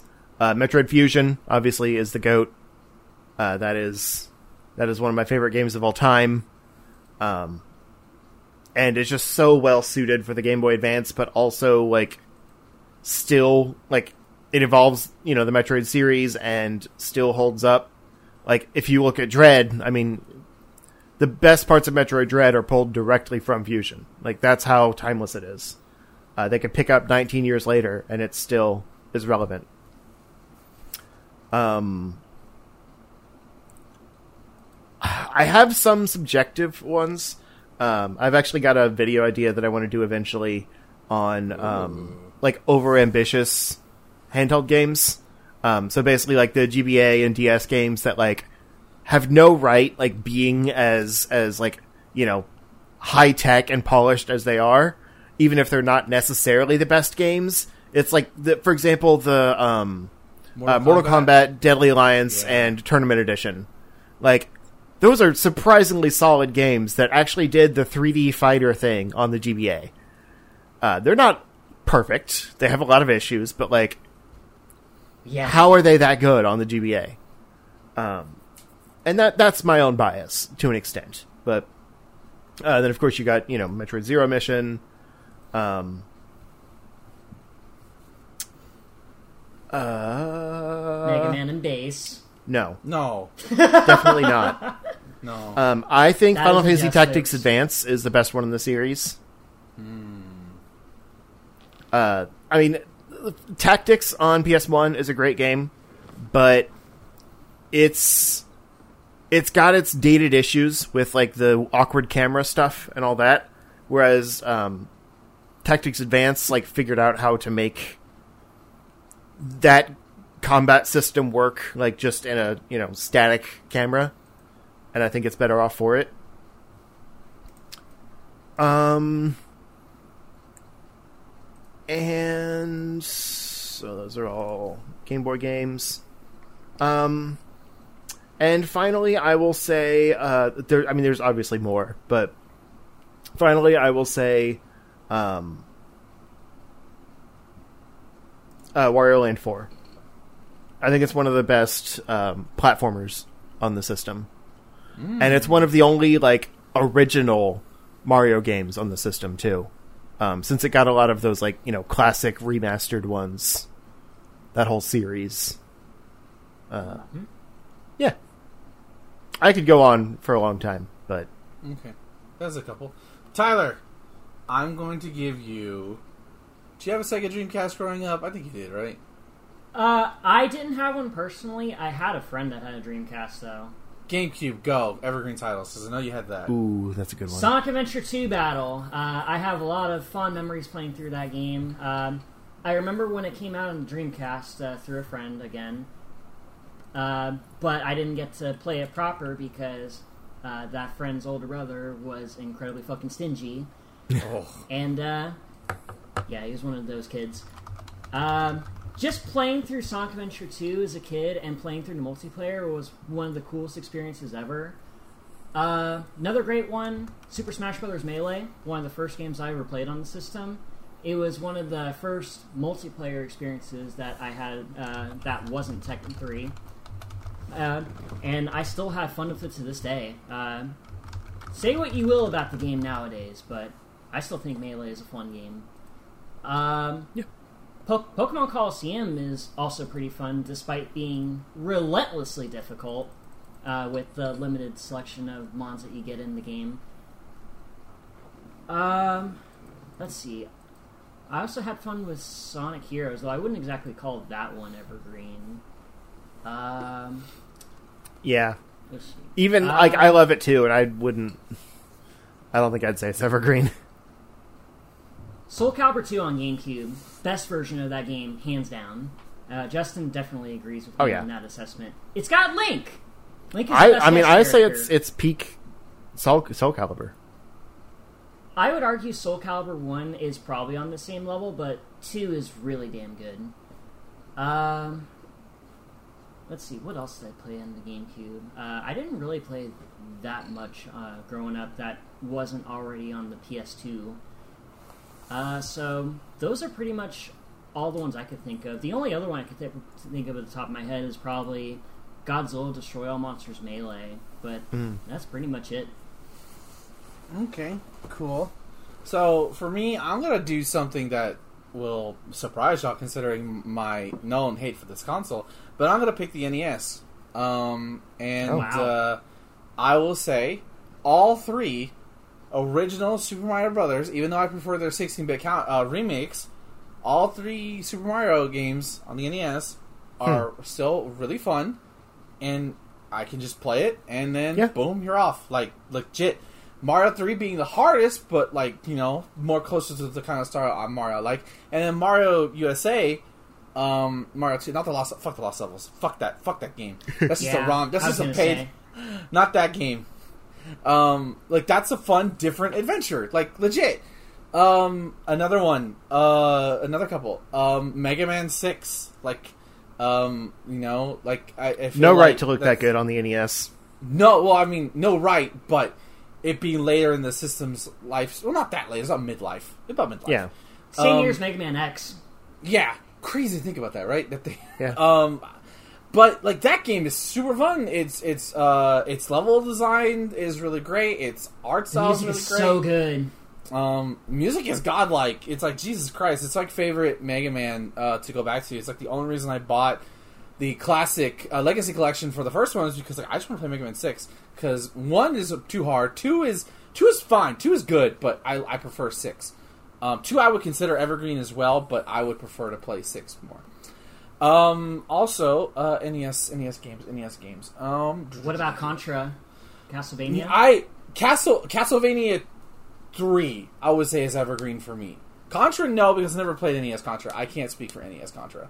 Um, My I Zelda only one. Super.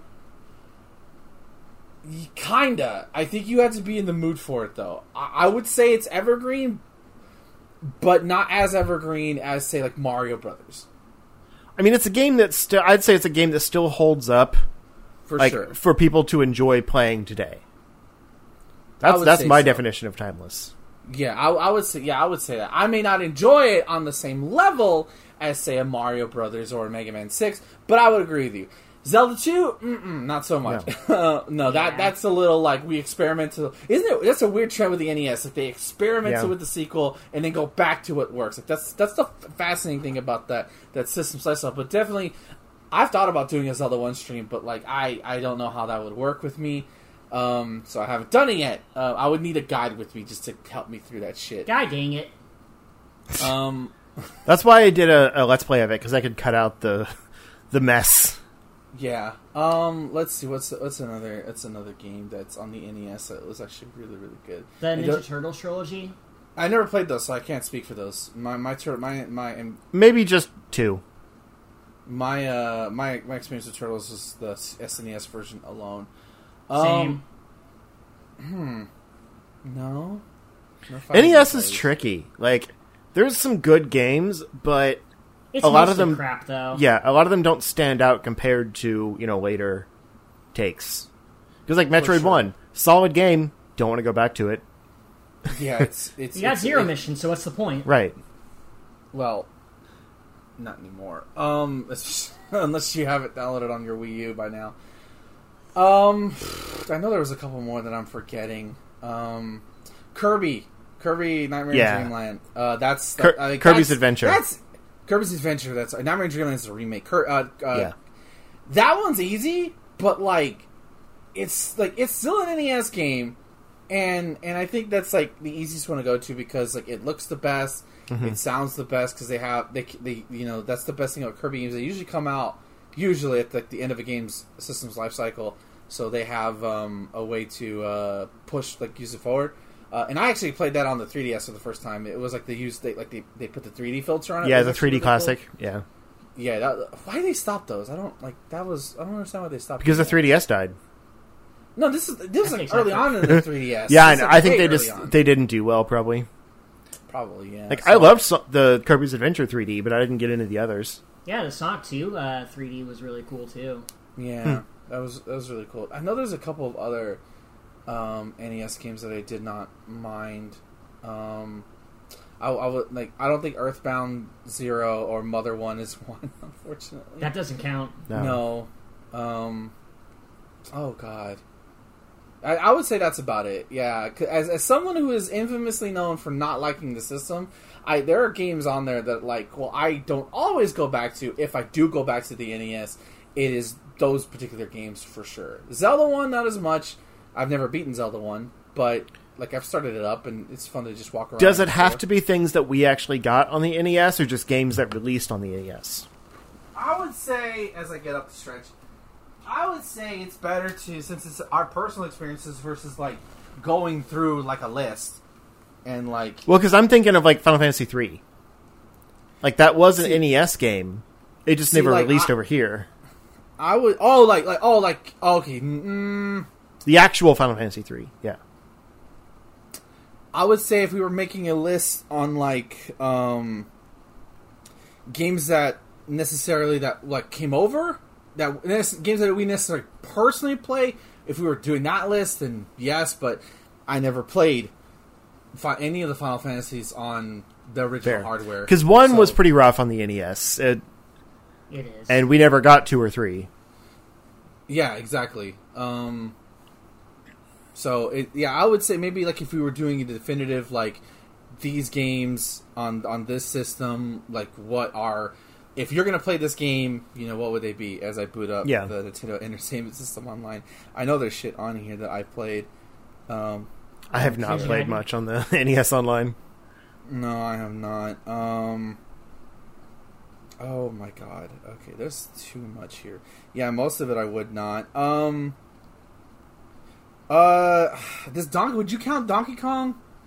Yeah. Uh, I mean, it's an arcade game, but it's on NES. Yeah, I mean, I would have preferred the Game Boy version, but I would say Donkey Kong, even on NES, is is, is really really good. Mm-hmm. Um, Donkey Kong for sure. Star Tropics, that's what I'm thinking of. Star Tropics Mm. is a really good evergreen game. Um, God, I knew I was forgetting one game or another. Um, yeah, yeah, that'll that'll I cut it would for say me. Pac-Man, but that's practically cheating. That's on Yeah. everything. Yeah. Yeah, so yeah, all, all on mine's with with Star Tropics. That's like a. I remember play. I played that off the um. Oh god, the Wii U Virtual Console. I think. Oh god. It god, was probably on the regular Wii. I played it off of something. I know I played it before this bad boy came in. Um, and I was like, wow, this game is really cool. Because I think I saw some YouTuber do a review on it. I'm like, okay, and and it might have been, it might even be on my 3DS to be honest with you. But there you go. That that that's my list. You know, just to I wanted to be somewhat positive about a console that I'm not initially enthused for. Um, but there are some gems on there that uh, I don't mind. I don't mind dealing through its hardware limitations. Uh, Yeah, you, you didn't do any of the beat 'em ups. I never played those. Uh, my Oh. my beat 'em up Virginia, my beat 'em up cherry was broken with uh, Turtles in Time, and um, like I said, this is games that we played. Like if, if Yeah. that was the case, Because I would put listen- Double Dragon on there, and Double Dragon was solid. I, I Yeah. played that a lot with my brother. The first instance of Double Dragon I ever had was the cartoon Double Dragon. Double Oh, no. Dragon. Yeah, that's my first. In- that's my only instance. So when I saw the game, like, where are their Quit masks? lagging, Dragon. Where are their masks? Where are their swords? What is this bullshit? Not even the movie. Um, so yeah, there you go. There's there's ours. Um, if there's any other system you guys want to discuss, we can do that real quick. That you considered evergreen title for. Um, I would say PlayStation 2, Tekken Tag Hmm. Tournament. Like that is the most evergreen as you can possibly get on this system. That and probably Dragon Ball Z Budokai 3. That's another really great one to get into. Even if you're not a Dragon Ball fan, it's a fun fighting game to just pop in and just play with friends. Kingdom Hearts 2 is another great one that I can go back to.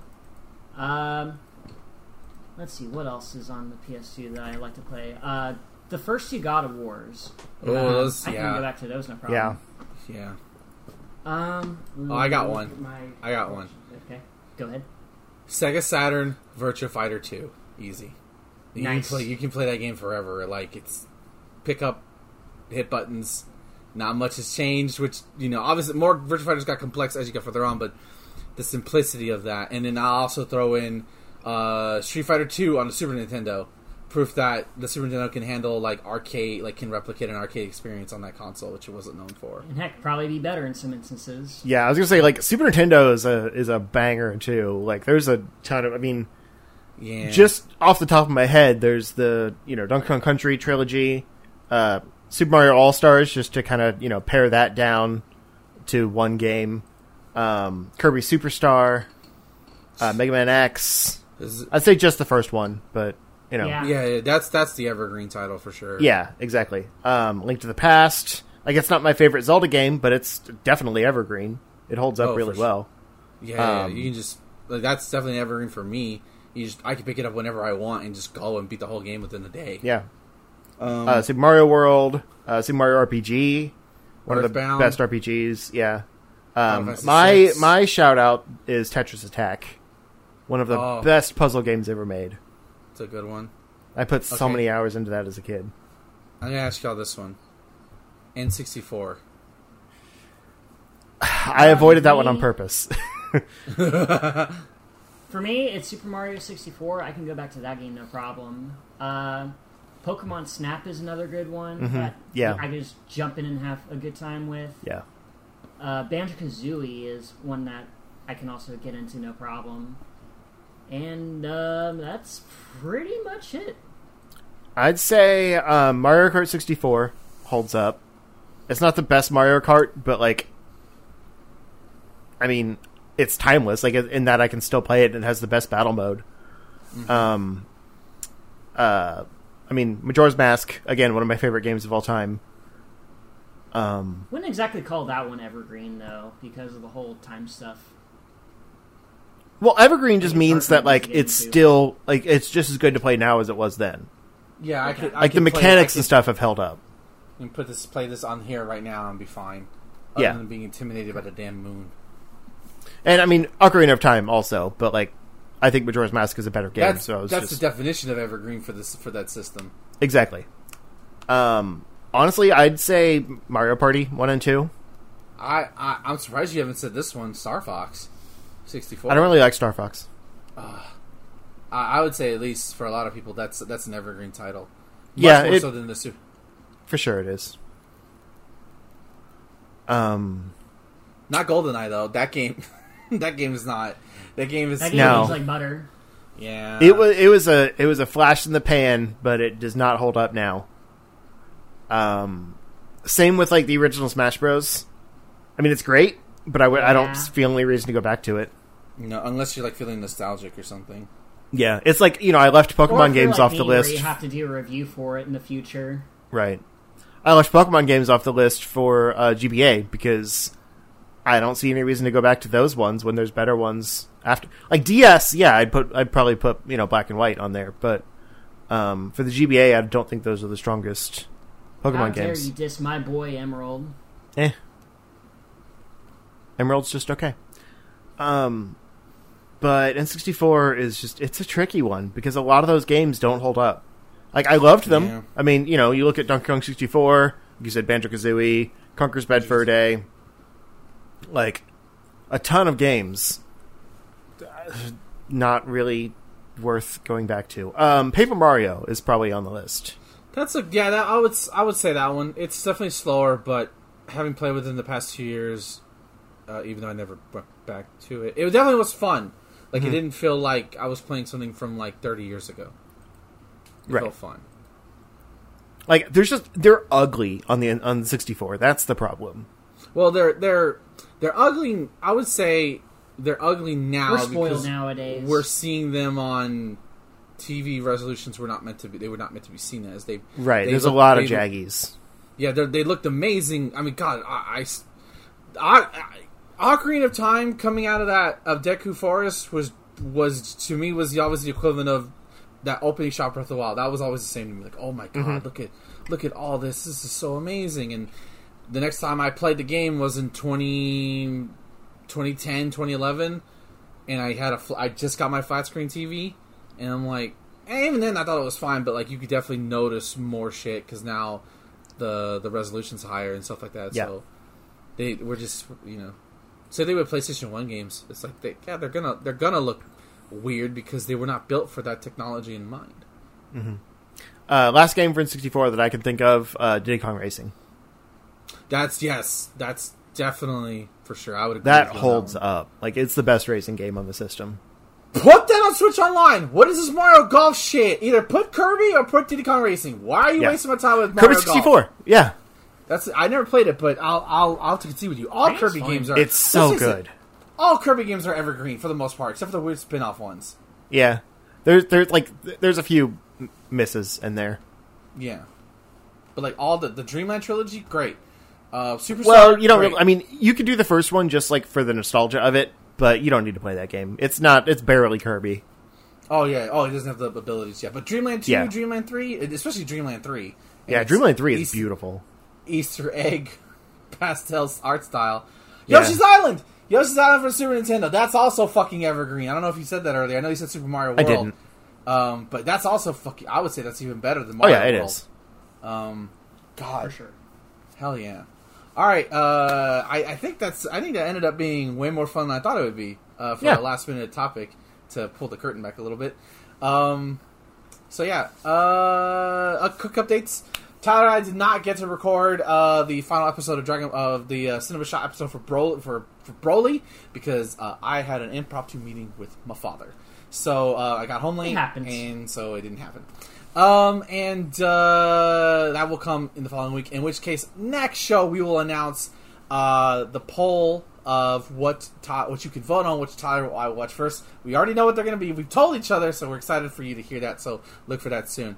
Uh, and um, uh, let's go ahead and plug it around. Justin, plug your stuff, please. You can find me if you look for Zero Score on Twitter or YouTube or Twitch. Uh, if you watch this show live on Mondays at 7 p.m. Central Time, uh, it is on my Twitch channel, so you're you're already here. Um, my YouTube, I mentioned at the top, I have a new video out on um, four different uh, Mega Man clone game type things that I really like and wanted to recommend to people, and I had a lot of fun making that. So check it out. Tyler. You can follow me on Twitter at HeyIt'sThatTie. Check the pinned tweet to take you to my YouTube channel, home of Tire Shoes Reviews, where I review old ass fighting games for your pleasure. I also stream games on Sunday evenings at 7 p.m. Central Standard Time, although not for the next two weeks because. Actually, well, uh, next week I'll be uh, doing the dual stream with uh, Ben uh, in the, the boss mode for uh, King of Fighters 15, where we race to take on Omega Rugal. And then the week after, we'll be doing the first ascent to King of Fighters 15. So look forward to that. And you can follow me at twitter.com slash marvelous Iggy for all things related to the marvelous one. And of course, I foolishly stream live four times a week at twitch.tv slash Iggy2814. Saturday, our looks like we're going to be playing Monster Hunter more, which Thomas and I actually had a flawless Monster Hunter session. We did not fail a mission once at all. Um, so that was really fun to go through, and it was just really chill. If you want to play Monster Hunter with us, we need. I want to have a four man team going to Sunbreak, and you're available on Sun on Saturday nights, uh, starting at 6 p.m. Central Standard Time. Hit me up. We need two more people, and we would love. To, I would love to play this game with a full squad. I love playing with Thomas, but I told him I would love to do this with a full, uh, a squad, actual squad of four people because I think that would, I've yet to experience that in a long time. Uh, and of course, uh, Sundays are next couple of Sundays are going to be event filled, as Thomas, as Tyler had said. Um, and of course, um, Tuesdays will now be Genshin Impact Tuesdays. I'm not fucking lying. I will be streaming Genshin Impact. It's finally happening. I don't know why. I have no idea what to Wink. play. Y'all don't want to see me play Batman, apparently, so I will play the waifu puller. Give me Raiden Shogun. Give me what I want. Um, and of course Wednesday still Final Fantasy Six. Let's just we're gonna look look look. We're gonna be at the we're gonna be at the uh, the plateau place, the floating continent for like six hours on Wednesday. So just just strap under your butts. We're gonna be there for a while. Um, and uh, that's gonna and of course go to chartshot.com for this very episode, this very show, and of course our sister show Cinema Shot, which is coming to the conclusion end of the Dragon Ball marathon. And then, of course, listen to the wrestling episode about Watch Alongs I do with Thomas. Uh, and, of course, check our Twitter account for the polls that go live as well. Thank you for listening and uh, joining us live. You are here live. Um, we'll see you all next week for another episode of Chart Shot. Until next time, guys, as I hiccup, take chars. Amelia Watson. You should cut out the the stay charged and the recording and just end it with until next time.